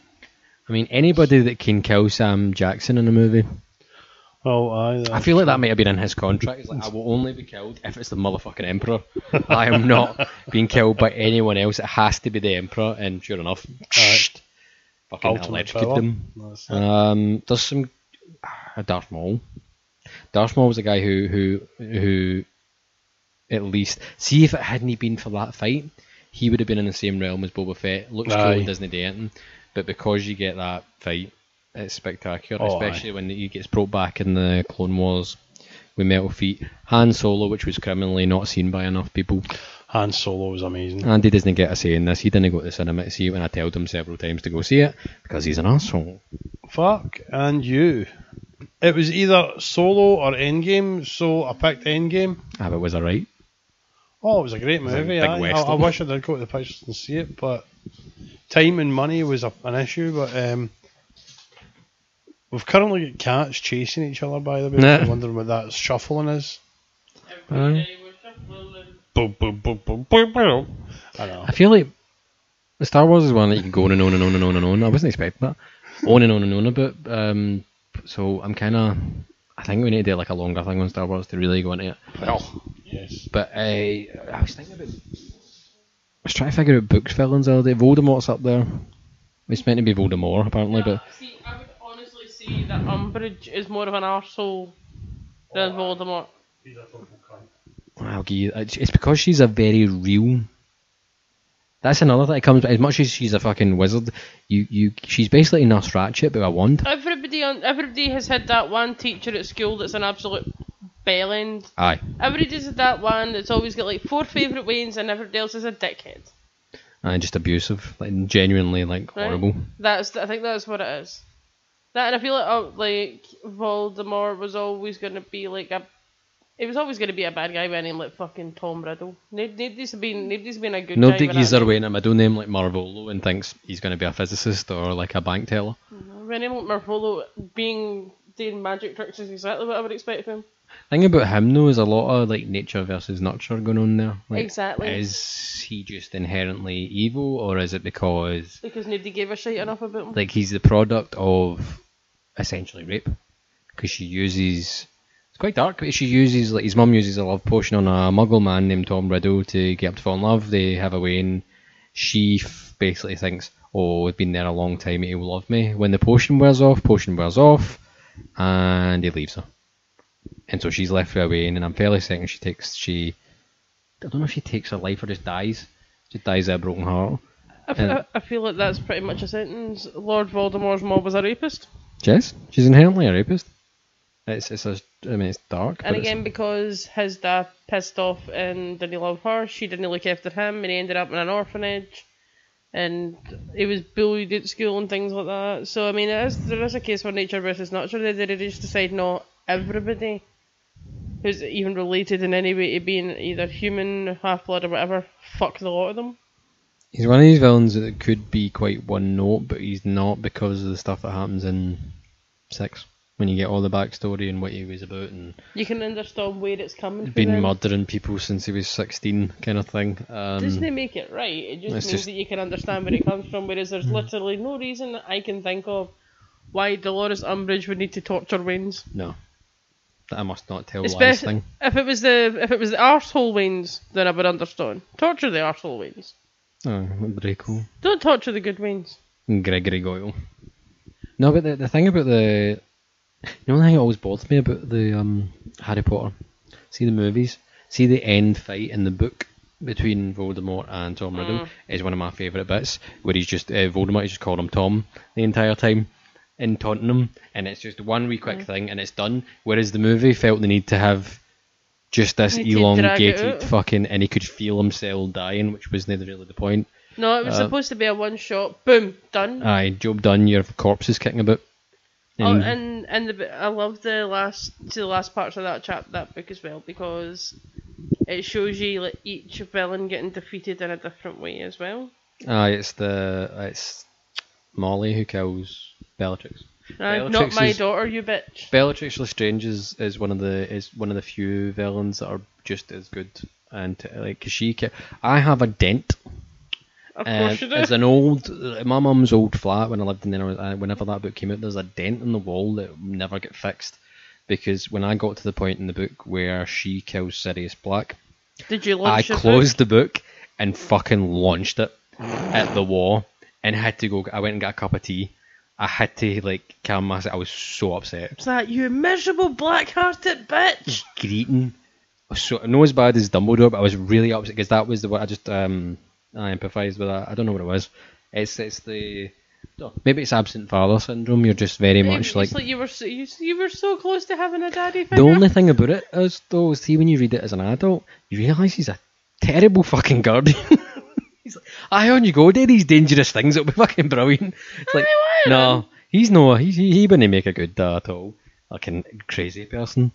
Uh, I get like stuff like that's all weird. Um, It's it, it's it has the well, Harry Potter's always had really good villains all the way through. do you know who the most evil uh, villain of all is, as far as video games go? Uh, the player in The Sims. Oh, You in The Sims, specifically you. oh, I'm a psychopath. I will legit like- box them into a two two by two square and just leave them go mad in there. Or you get like a swimming pool and you take away the ladders. Aye, listen, some like every now and again in Sims, your house needs a ghost.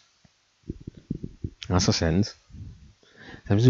There's a lot of like literary villains are a weird one. Uh, Randall Flagg's one of my favourites. He's a guy that uh, Stephen King uses quite a lot. He's primarily uh, Marten Broadcloak uh, or the the Man in Black in the Dark Tower, but he also turns up in the Stand as Randall Flagg. Uh, he's in Hearts and Atlantis. He's mentioned as a guy who in RF. Anybody who's basically got RF uh, in a Stephen King book, his ninety percent is is going to be him. It actually is who he is, but he's he's he's just a he leads to like the murder of Roland Deschain's entire family, his entire clan, all his pals, and it's just about him and him going after each other. movie fucked it up completely, but um, perf- it, it would have made perfect sense if the casting was the other way around. If McConaughey had played, it wouldn't have helped the script. If McConaughey had played Roland and Idris Elba had played the Man in Black, it would have been I feel like that would have made a bit. a it, bit more it would have made me. I don't know why. I just it gets in my head. But Randall Flagg, they're doing a, a version of the Stand again, uh, a mini series, and I'm, they've not announced who's playing them yet. And I feel like they need to get either an unknown or somebody massive. There's no two ways about it. It needs to No, be you somebody. can't have like a B lister. You- You've got to have like like a platinum star type lister Uh, or just uh, absolute nobody and make somebody's like career off of. somebody like Michael Shannon or some seems to be somebody with quite a bit of presence because he's just a bastard and bl- murders an entire country. If we're talking about book villains, I think it's only important to be th- flying Sauron in there as well. I'm weird with In that. fact, um, I'm not maybe not Sauron, but definitely Saruman. Saruman's a bit of it. Sauron's just kind of like he's just there. He's just like He just the happens- thing that he's- people worry about. Uh, he's the he's the guy that's just going you go murder these people, um, and he's the he's just kind of like the MacGuffin villain, same as the Ring. He's not really But again, Saruman is a proper. I'm. I used to be a good guy. Now I'm going to be a bastard. he betrays guy. everybody. That's I think that's what makes him a bit because he's he's betrayed everybody, and then tries to go back. And then in the book specifically, he fucks up the Shire.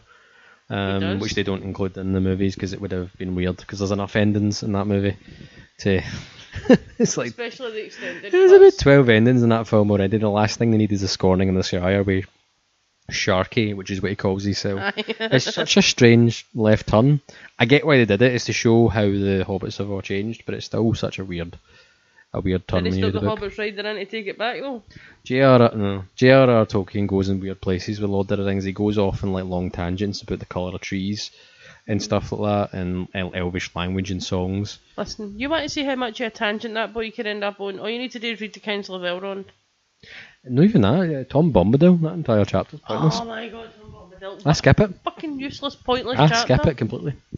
I get told that was sacrilege, but I skip Tom Bombadil every time I read it, and I read it once a year. I mean, li- in I know that in um, Two Towers there's, there's a very subtle nod to Tom Bombadil in there. Hmm. Whenever they're sort of sleeping next to the tree and they drink a little bit of the water and then they end up like two inches taller than where they were. I There's a teeny I, little subtle, subtle nod in there. But even Peter Jackson said there's no point in us putting this in here because he's, he's, it's a waste. he just drags the movie. Tom, uh, the, the, I love that's the extended version with the growing scene. The that's that they move a lot of stuff about in the extended version with the ents.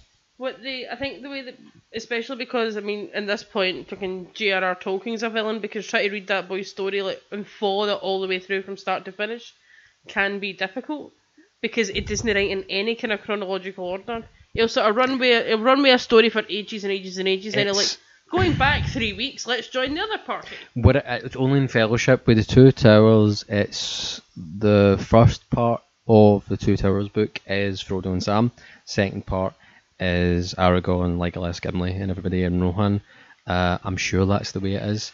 I I, I think it doubles back because you get Helm's Deep at the end, and then in the Return of the King you get, which works much better in the book because you get Aragorn's stuff first, and the end of the first part of the book leads up to at the gate with the mouth, and you get the chainmail and because you've no been you've no went into any. It's a much better like wee cliffhanger because you've not actually been with Frodo and Sam.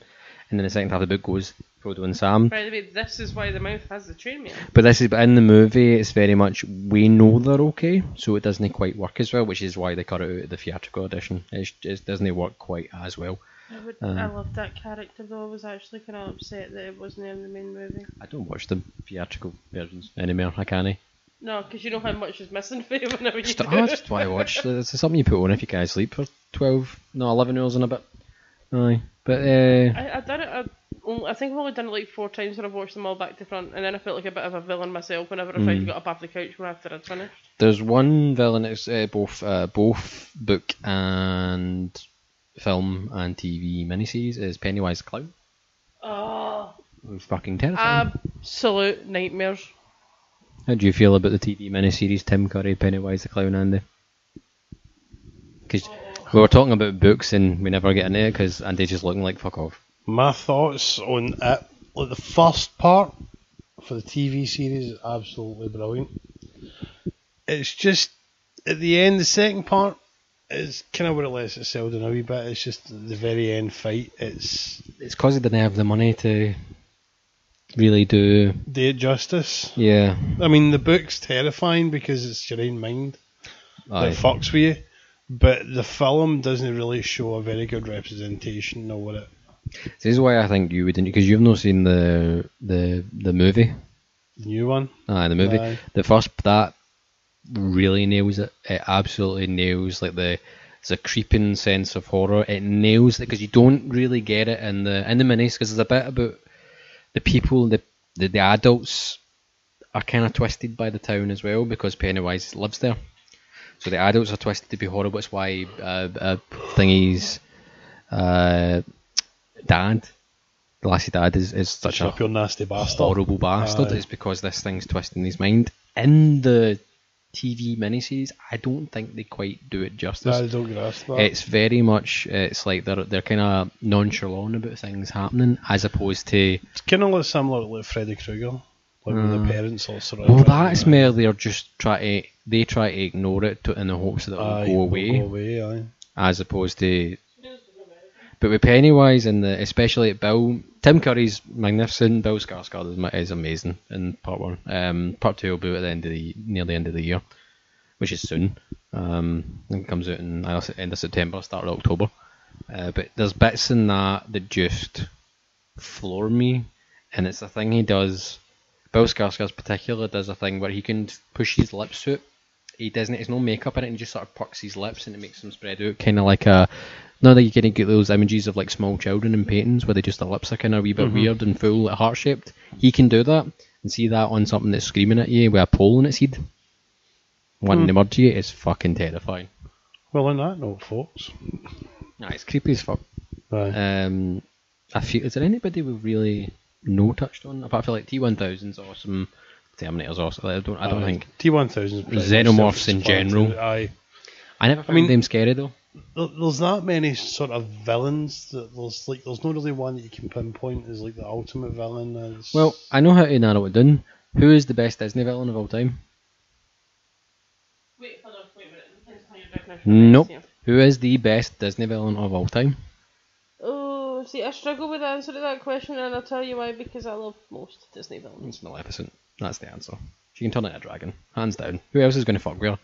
Scar going to turn up? What's he going to do? I mean, he's got a good, he's got a good singing number on him. With his Nazi hyenas, but see if she turns up. Like who? Like there's no other villains in that that in Disney that I can think of that can go up against this bird can turn into a dragon. I don't know. Ursula the Sea Witch could probably get a bash because she could fucking Do you know what happens when you set fire to a squid? calamari. Dried up. no, that's salt, mate. If you burn anything, you think of slugs now. So um, Aye, if you if you set fire to anything, it's going to dry out eventually, no, Andy. aye, that's true. aye. Uh, the greatest video game villain of all time is a question that I want to ask. It's probably either Bowser or maybe Dracula for me for Castlevania, or just Ocelot. Um, apart from like Kingdom Hearts guys, but that's that's in the same realm of Disney. Aye. Um, Can we also agree with the fact that the guy that shot Bambi's maw, he's an absolute villain. oh, she had the gun. She's a deer in the forest. They're tasty. That's not an excuse to just go shooting them. I feel like Bambi's dad's a bigger villain. How? He just, just does fuck all, did he? And he just fucks off and leaves them there. He fucked off to get a pack of fags and never came back. Right. He's in. Do you know there's a Bambi 2 that's set uh, in between? It's like immediately after his mother is killed, but before he's an adult. What? So it's and his and his dad comes back and t- tries to like look after him. And he's voiced by like Patrick Stewart, I think. It's pure weird. What? Aye, it's such a strange show. It's when Disney were doing the direct to TV, direct to video Oh, uh, sequels like oh, the- like the Aladdin Return one. of Jafar. Oh, that was How have we not talked about Jafar? Jafar is a sleazy bastard. He, he like he get like all that phenomenal cosmic power. Yeah. Um, and what does he do? He puts Princess Jasmine in a slutty outfit and cle- clearly wants to touch her in ways that he shouldn't. Well, to be fair, Aye, but no, No. no, no. Aladdin's a weird one because the TV series some good villains like Mozenrath, who was meant to be his uh, brother, was what the reveal was going to be, and then they shot the shot the bus. Do you know who's a good TV villain? Shut the bus, shut the bed. Shut the bus is a totally different thing. Good TV villain is uh, it was a guy that was in Breaking Bad that What, ran uh, El Poco or El Paco Chaco, whatever. Oh. Gus, Gus, Gus, aye. uh, Gustav Fring, was it? Aye. Aye, he was really good in Breaking Bad. He's he's quite scary. Like genuinely scary. The only thing Mm. scarier than him is Walter White by the end of it. Um, Aye. but no, Gu- Gu- Gust was quite. All the like even the two Mexican brothers who just don't really say it, or just don't say it and they're just coming to kill uh, Hank. It's just like fuck. This is this is messed up. Absolutely messed up. Too. Every everybody in that seems to be a bit unhinged. Um, do you know what terrifies me the most about Breaking Bad? See uh, Hank's wife, whose name I can't remember right now. Her oh, obs- she's a pure villain, mate. See her She- obsession with the colour purple. See, if you look, you look at her house. It's all purple. Everything, I can't say that I've noticed. every single thing. Let's. I know how to narrow it down, right? So there's spe- specific genres of what you would classify as a villain, and what the best one is. And I think this is an interesting way to go out by ending it. So the best vampire villain in any movie. David for the Lost Boys. I'm gonna go for Lestat. Uh, it's David for me, just for you're eating worms, Michael. It's just like I had a dream where I was him. Lestat because I like the fancy clothes. Uh, I'm assuming you mean Tom Cruise Lestat as opposed to whatever the fuck happened with Queen of the Damned. Uh, I don't, I don't. Stuart Townsend isn't a thing. He was meant to be uh, Legolas, and then he was just too much of a dick and, he, am so bad and get fired. Uh, your favourite? Oh, serial killer's a good one for. I mean, mine's is probably Serial killer's not really a villain. Well, they're a villain. No, in not the movies, sense. mate. I don't mean movies, like- alright. I don't mean I don't want to mean like Ted. Oh, Ted Bundy's my favourite serial killer. You have fucked it. He's gonna be in horror, mate. So I'm separating that a wee bit because he's technically in people's dreams. It's not quite the same.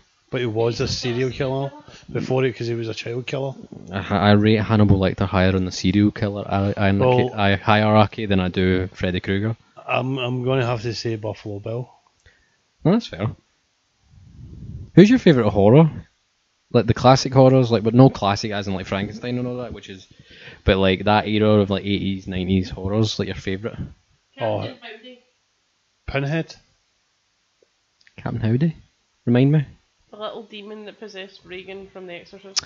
Oh fuck! I, that movie freaks me the fuck out, man. I was alright up until she started crab walking down the stairs backwards. That um, uh, I don't know what it, it really fucking fucks me. your mother sucks cocks. I, it's just it's it's the atmosphere of that film rather than what's actually happening. The music helps a lot, and the when it's suddenly freezing in the room when you've got fucking Max von Sydow just kicking about. It's like he's the guy that any movie he's in, he makes it better, even if he's only in it for two seconds, like Star Wars, in Aye. it for two seconds. Linda Blair did a phenomenal job in that film. though. She really Aye. did. Well, she didn't play all the parts. She wasn't every. She wasn't. I don't think she was allowed to play. Uh, it was the I'm fairly certain this person that played potentially played their mother did certain bits. We like makeup thing, but you can't tell. It's really well. Done. It's stupidly well done. Aye. Things that- Things like you know exactly gonna get like the wee seven or eight year old lassie that's doing a film to masturbate with a crucifix, you're not going to get her to film that shit. No, I think it's because they got see because they got a director of like o- like Oscar winning caliber to direct that movie. Even that film though, the amount of accidents That's and cursed. problems and deaths that they've had while filming it, that film's fucking cursed. Uh, people like The Omen as well. That's first one's good. Remake. The rest are kind of. Second one's kind of so-so. Third one's fucking terrible. Aye. Third one's like a, a political movie, and somehow like fucking. Uh, eh, I don't know, fucking Doctor Grant for Jurassic Park. See, I see, like I just can't, I couldn't do it. I love Sam Neill, and he's great in like uh, Mouth of Madness where he's playing the. Have you seen in the Mouth of Madness? no. It's the third of um, uh, John Carpenter's Apocalypse trilogy. It's like the thing, Prince of Darkness, in the Mouth of Madness, and it's like an H.P. Lovecraft thing where he's trying to find a a book publisher is putting an insurance claim because their highest paid offer, Sutter Kane, has vanished, and he's trying to find him and get the manuscript. But it goes down this route of what's real, what's fiction, because Sutter Kane believes he's, he's basically anything he's writing is becoming reality and it's whether the monsters that are been telling him things are trying to come through. The it's fucked up, absolutely fucked up. Messed me. I watched it and it was like BBC Two like two in the morning once, and I just watched it. I think it was about twelve. Um, Prince of Darkness fucked me as well, but Freddy's probably up there um, as far as horror. Freddy and Chucky for me. Freddy's terrifying, even when he's been funny.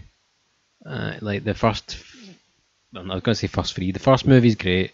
Third one's the best. I don't think there's any argument. Dream Warriors is the best. Aye, absolutely. Um, it kind of becomes. It's not really until even when he's doing like the Dream Child, he's still kind of creepy. It's kind of when they do Freddy's Dead, it becomes like a joke. It's almost like he's a parody of himself. And then they go and do like f- for ages do nothing, and then New Nightmare comes out.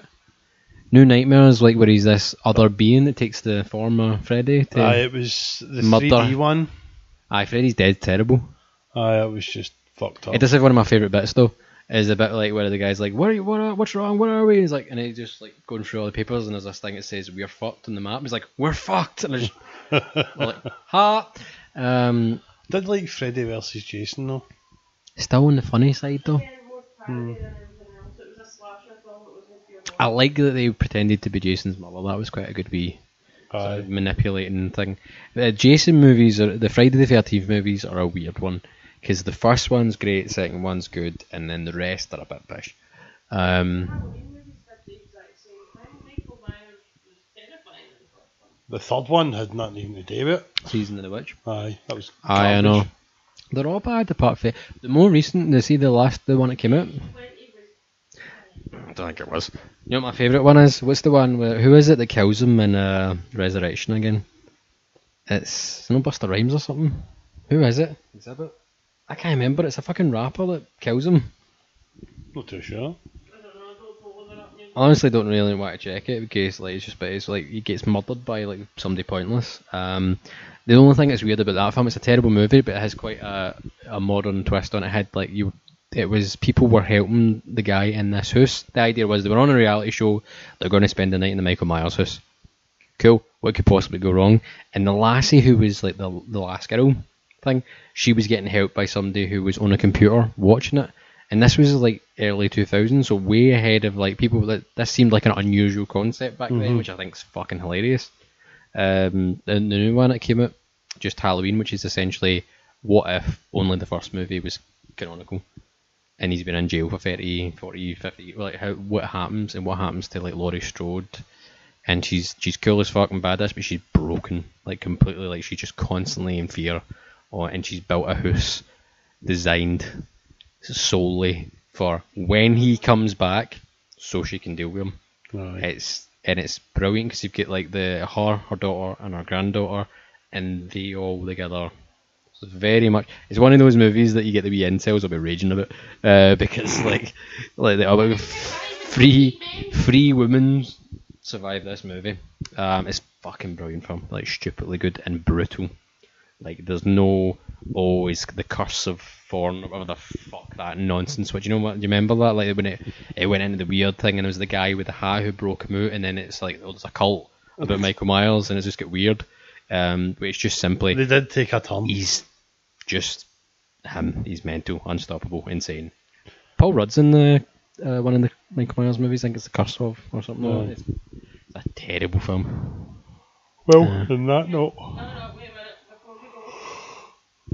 You in a rush to get your bed, Andy? no, I'm just fucking starving. I want something to eat. Oh Uh, bless you. before we go, I think it is important that we, we cover one villain that for some reason the three of us have somehow managed to miss. hmm Joffrey fucking Baratheon. I'll tell you why. Mm. Absolute psychopath. Anytime I watch that bit in Batman Begins, where he appears, and it's the bit where he's on the wee one, it's like nobody would believe him, and he throws him the grapple thing. He'd be like, "Yeah, show your kids that you know you've met Batman." All I'm thinking is, "Go on, push him, push him, Batman." Push him off Yeah. because then he will not kill Ned Stark. Because that's how things work in my head. It's like shove him, shove the wee bastard. No, right, I mean, granted, he's probably a bit of a lunatic as a result of being a product of incest. However, his two siblings were not. Hmm. So I'm trying to work out if that's again another nature. Is it like a best of three thing? Like one in every three children will be a fucking psycho if you shag your sister. It's- that's it's- essentially it. It's either that or they're going full meatloaf. Well, two out of three ain't bad.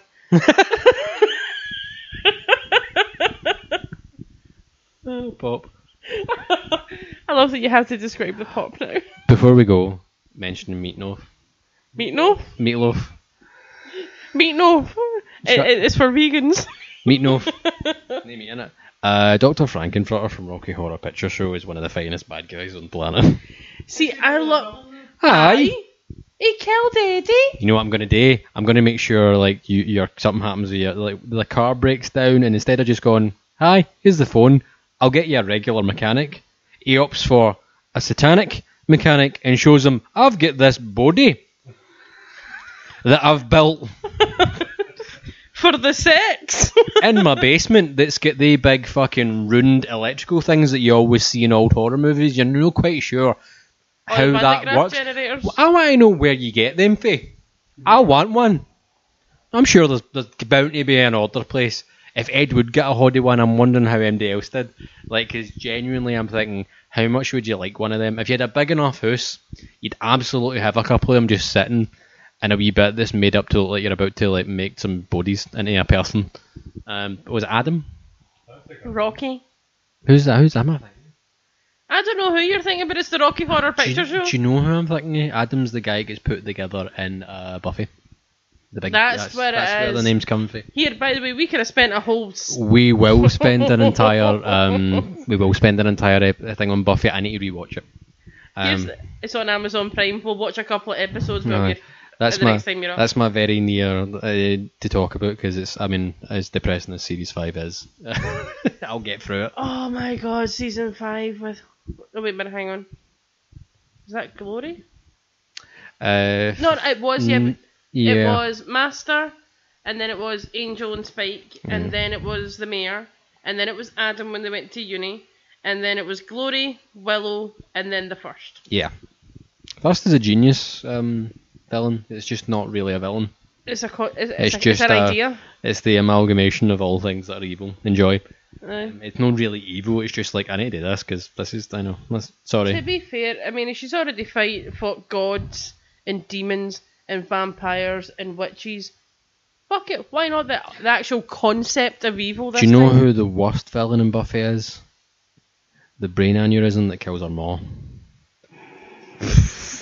Fucking hell! And he's absolutely right. There's not a single villain in that never- that's made me feel as depressed.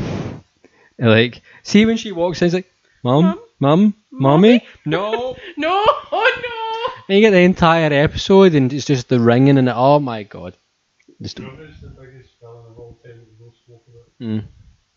Fucking Jar Jar Binks. Why you show me a picture of that? I'm not. No. no! What are you? Are you going down the route of like Jar Jar Binks's? Uh, right, I feel like I need to provide some context here. No, I'll put a picture up with the episode. I don't feel worry. right. No, no. Um, I feel like should we describe what I'm seeing right now? No, I'll show them, and they Because it kind of looks like he's been in the dungeon. it's like Jar Jar Binks has got his anus out and a pair of balls. But it's, it's Jar Jar. Are you also, going? J- no way is Jar Jar Binks' dick that big. You are aware of the conspiracy that Jar Jar Binks is responsible for Every- he is responsible for everything because if it wasn't for in Attack of the Clones, there's a political. This is why I don't like the prequels because it's always like there's a political discourse happening in the Senate. Fuck off. There's It's- always a political and it's- discourse. It's the Senate. It's a motion to give Palpatine power during war, which Jar Jar is the deciding vote for Naboo because uh, Amidala's after getting her hole. That's essentially what happened. They set it up so she's no there. Jar Jar's. It's fucking boring, but essentially Jar Jar Binks is responsible for the Empire because that vote led to Palpatine having power, and that power led to him being able to create the Empire. Jar Jar Binks is uh, a Sith mastermind. He's also a dick. It's also a racial stereotype. Means I think I you to Fuck off. Remember Brian Blessed's in that movie? E.T.'s in them movies. Yes, he is. Uh, E.T. You know, I, the, the E.T. is a weird one because it's like it makes you think the military's a villain and they aren't. Really, they're just trying to help him. Aye. They're trying to protect him, but the kids are trying to stop the uh, military from protecting him. I love the things that Spielberg does in his his bad guys because oh, he gives them like a specific thing, and in E.T. it's the guy's keys that are hanging from his belt, and that's how you identify all the noise. That's the guy who's chasing them at the start. It's just a weird wee, weird wee thing, and It's, then like, it's almost like a, a it's like a brain. it's a anchor. tell. It's, Aye. it's something for your brain to cling on to. It's It's an anchor. I hear that noise. That's a bad guy coming. And It's like a film anchor. You hear a certain thing and you go, "That's who's coming." Like the Imperial March, you hear that. That's who's coming. This is just something that was built Like in a whenever the film. sirens hit in Silent Hill, you know for a fact that the whole world's going to start rotting and Aye. Pyramid Head's going to stop around the corner and turn you into a kebab. Oh, before I final before we piss off because Andy's hungry. Your favorite TV show villain, like cartoon, be back in the day. It's got to only be the one and only Shredder for Teenage Mutant Ninja Turtles. See when you think that, I understand you're going for the. No, I don't think he's that good. See when you're going for the nostalgia there, it's like how often he's out there actually won. Oh, he's never won, but he's my, he was my favourite villain though. You said who was your favourite villain for cartoons? Mm. No, that's fair. It's, He's my favourite villain. it's like of all the fucking like Shredder. I was always more partial to Krang in uh, Ninja Turtles to be honest. I don't know why. I think it was just the weird design. Um, for me, uh, Mighty Max Skullmaster was terrifying because Skullmaster was voiced. Um, Skullmaster is, is exactly what it sounds like. He's an evil guy. He's a skeleton sort of guy with a big muscly body. He's trapped in an alternate dimension. He needs to get Mighty Max's special cap because he can travel through portals and get out of there. That's the general premise of the show. Guess who his voice actor is? Tim Curry. Fuck. Tim Curry doing a terrifying, weird, screechy, like sort of Frank Welkery Megatron evil voice. Um, Megatron's up there, fucking Mumm-Ra's shit. Mumm-Ra's one of these people. Mm. He's all you have to do is like tie him up and he'll trip down some stairs. Like one loose cloth and Mumm-Ra is fucked. Uh, Skeletor again never wins at all. Aye. This is the only time I'll ever say this. The remake of He-Man is thematically and as far as narrative goes, is a better series than the original. It is essentially is a better program, and I'll tell you for why. There's an origin uh, episode for Skeletor, and it's, it's built up, and you see him, and he's got the big like happy like you know his mustachy face with the purple thing before he gets, and you see his face melt like that. You see his face melt in this cartoon. It's just a better cartoon than the original. The original was just it is what it is. Nostalgia's there, but it's just like you can't take it seriously. The minute he calls like a guy a royal boob, you're just done. Game over. Skeletor is just useless. Even in the movie, do you remember the movie with Frank Langella playing fucking Skeletor and Dolph Lundgren was playing fucking Dolph He-Man Lundgren in his leather pants. playing He-Man. Uh, those movies. I've got a whole. I feel there's a discourse to happen about all those kind of movies like Conan, and She-Ra, He-Man, all that is something to go doing at a later date. But overall, villain wise, but do you have like a? Do you have a top tier list? Say your top three for us to go. Hang on, wait a minute. I think that we also need to have a memorable mention for Rita Repulsa from the Morph- Mighty Morphin from Power Rangers. Well, especially because she's dubbed terribly. She's absolutely horrendous. Plus, she had really cool minions like Goldar, big gigantic golden lion type dealio. Lord Zed wasn't really a minion, but Ivan Ooze, fuck. It's the absolute campus. Do you know who the real villain in the Power Rangers movie is? The, The script. director. the script, the director, everybody involved. Don't blame the director. He just got hired to deal with the shit. It's whoever wrote that script. Fucking psycho. Do you know there's been a few movies It's like a Turbo. It was on Sky. It was on like Sky superhero thing. And it was like Power Rangers Turbo. The movie I was like not watching that. It's like Tommy will probably still be in it. That, that boy's going to be stoating about in his Green Power Rangers outfit and his Zimmer frame. I loved the fact that they took a Japanese series like which is about like they fight Satan and all that stuff, and and and just made this show which somehow works. Uh, it was it's like Super Sentai series. They, I think that's what it's called, and then they just fucking Goldar. They basically cut two shows together. Ah, it was, it was like, genius. Um, Bulk and Skull as sort of bad guys like, would just. Uh, I can understand why Andy would like maybe like Bulk more than Skull, because you kind of look like him. Fuck you. If See you the guy didn't, that played Skull, you- was he no in Third Rock for the Sun? uh, brief. No, no, different guy. Kind of looks. I know who you're talking about. The guy that doesn't really open his eyes. Right. Uh, no, it's different. Different guy in He's guy. He's in Police Academy. I'm sure one of the later ones. I could be wrong, but I'm, I recognise it. But it's no, it's um no. If you shaved, you would look like Bulk. You're not as big as him though. My cousin Paul used to look like him um, when he was like his heaviest before he started getting like going to the gym. He looked exactly like like Bulk for the Power Rangers. I think I told him once. That's probably why I started going to the gym. Uh, so top three. Your top three villains are across anything. Oh, were- Darth Vader. Right. Right, so we've got Darth Vader, Hans Gruber, Hmm. And probably going to have to go with Joker. Mm, that's fair. I mean, we've got one. I mean, Joker, uh, Xehanort, Kingdom Hearts, and probably Freddy. Freddy Krueger is one of the like. It, it's one of the things that scared me as a kid. Did I tell you about the time I met him? I don't think I've talked about this in the podcast. No, Freddy Krueger. I've never met Freddy Krueger. I'd be deed. I've met Robert Englund. I went to uh, what was called Collectormania. I think it's just called Glasgow Film and Comic Con, and he was there, and I was nervous as fuck. And I had a VHS copy of Dream Warriors, which I've still got somewhere that she's signed. I need to try and find it.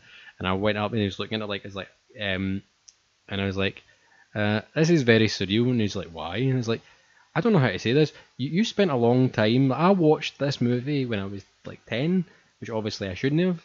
And you were in my nightmares for several years later, even into like my early teens. And he just sort of stopped and went, You're welcome. You're like, I, I love you now. Fucking. Nearly died. Uh, but that was that was the same day I met Michael Biehn, which was surreal as well. That was that was unusual. I met the guy, you, you thought, how is this in the line of villains? Hmm. I met Harry's bully for Harry Potter. What one? The fat boy that played his cousin. Oh, they, they played Vernon Dursley. When the Aye. fuck did you meet him? It was like Collectormania Oh, Collectormania.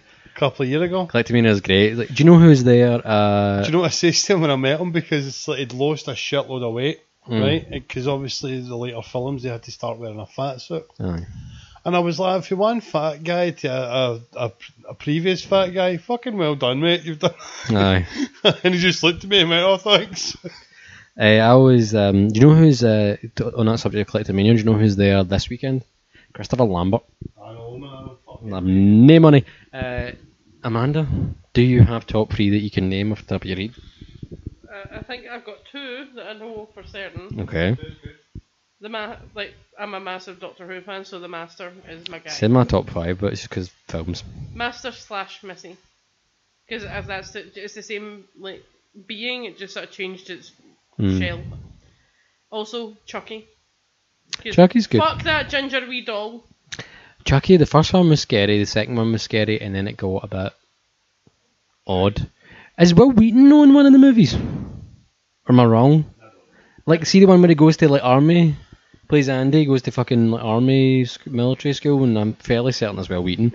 Be hilarious if I'm wrong, but I'm fairly confident I have to maybe Google that, but um, it stopped getting like it stopped being scary once I, sort of, I was old enough to understand like it's a film. I still find the first one kind of creepy.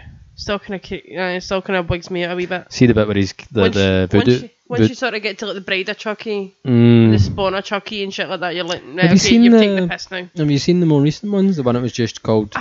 I Dude, haven't. No. There's one that was just called Child's Play. It was great. He's basically tormenting this lassie in a wheelchair, and then Curse of Chucky goes down a very dark route. Um, is worth watching. The best bit in the first Child's Play is that see when he's he goes to get meet up with a voodoo guy, and then just starts like snapping his limbs there and then. There's some like practical effects that just fucking freaked me out in that. No, absolutely. I loved so it. I've managed to got two so far. the problem is, is that I'm, su- I'm such a big fan of bad guys in general. I think the bad guys are always so much more interesting to me than good guys. Mm.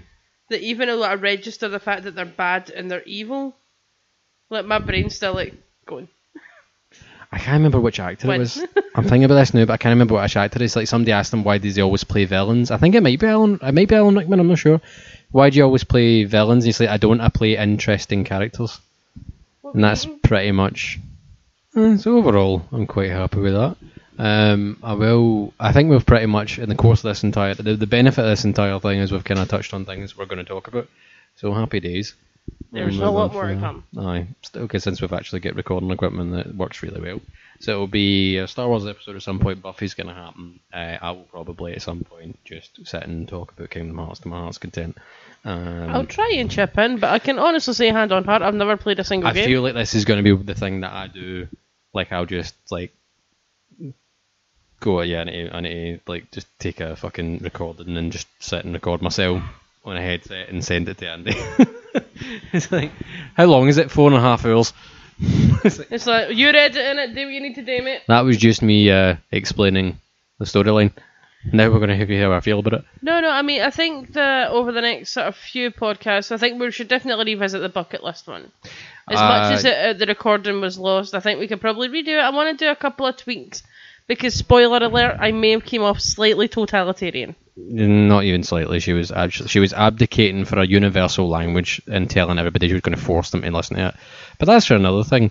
Um, I think we are. see, we should also have Marvel coming up soon. Yeah. We should have the Buffy one, Kingdom Hearts, um, Final Fantasy VII will be coming at some point. I mean, Andy will just sit and blabber on for a fucking eternity.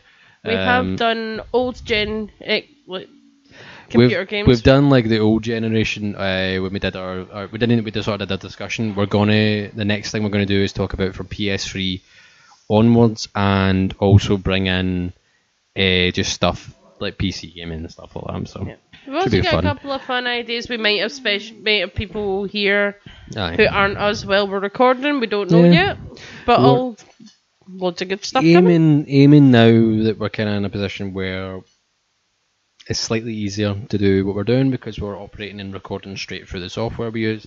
Essentially, aiming for a fortnightly thing from here on out. So record an episode, put it out, record an episode, put it out, job done. If we do anything else, Coincidentally, if there is stuff that you want to hear us talk shite about, or if there's anything that we've missed, or anything, or even villains that you've liked that you that we have missed, tell us about it. Aye. I'm also going to uh, use our fucking pitiful when it comes to Facebook and Twitter, by the way, because my Twitter, like, it's it con- concerning me when my main Twitter account has more followers. So you can find us at, at which is at b e c a n n a e, because that's how you spell it. You don't spell it c a n n y. You just make you look like an asshole. Uh, you can also find us on Facebook at just that kind of right. You just search for that. There's also Instagram as well, which I'm fairly certain is. Um, fairly says just that kind of be right as well. Uh, we're also got a YouTube channel which you can find at that kind of be right. There's one video on there of me reacting to the worst game I've ever fucking played. It's absolutely worth your time. We're gonna start to do uh, our our com. The I general idea for our commentary things that we've mentioned a couple of times. What I do is we're gonna set it up so that we're mic'd up, we're cameraed up, and we are broadcasting as best while we're watching a film. Essentially, there's going to be cables everywhere, but it'll be absolutely worth it. Um, yeah, essentially, because we're not going to be able to obviously do video in. We'll, we'll, we'll maybe not do the video. We'll do the videos for like gameplay stuff because you can get away with that because of the copyright thing with Twitch. Um, but we'll do audio commentaries, and essentially there'll be a podcast past essentially talking about the episodes, so you'll be able to listen to it as just, oh, I'm just listening to an episode of podcast about us talking about fucking a terrible movie, um, of which I am creating a list, and the first one we're going to do, I'm not going to tell yous what it is, Okay. just to fuck with you. it better not be porn. It's not porn. N- any no no porn is bad porn apart from step slapping porn. That's just weird. Um, so There's so much of it.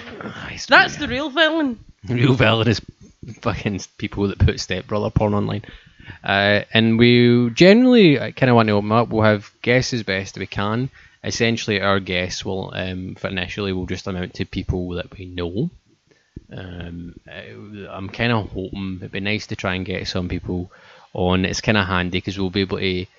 The benefit of the program, the system we use to upload stuff is you can actually Skype people in and directly to it, and it's, it's, it's a bit more entertaining that way. So it's possible to do. I'm kind of looking at it. Uh, discussions will be had. We're also going to be doing a specifically. We're going to try and figure out how to do a live stream of us playing um, Ninja Turtles. Turtles in Time, maybe. Aye, um, just to see us fucking raging.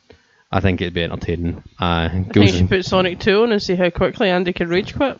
I want to put Ghouls and Goblins on and stick Andy on it just to see what happens. You ever seen a console fly out a window? Says- three floors up? It's his console, he's not going to throw it, he spent the money on it.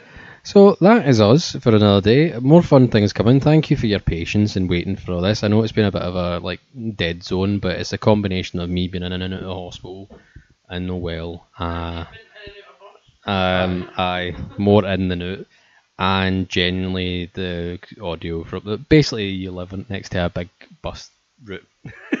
Aye, basically it's a busy main road I live next to, so you pick up absolutely everything. Aye. We don't have the money for a studio. We're never going to have the money for a studio unless I take up prostitution. And even then, not, gonna get, not even going to get that. Giddy by you, punting your ass. I've said that about my arse. Hey. Right. That is, uh, you know who the real villain is? The economy. That is, my name's Doig. That's been that. Can I be right? My name's Andy, that's can it be right? My name's Amanda, and absolutely was right.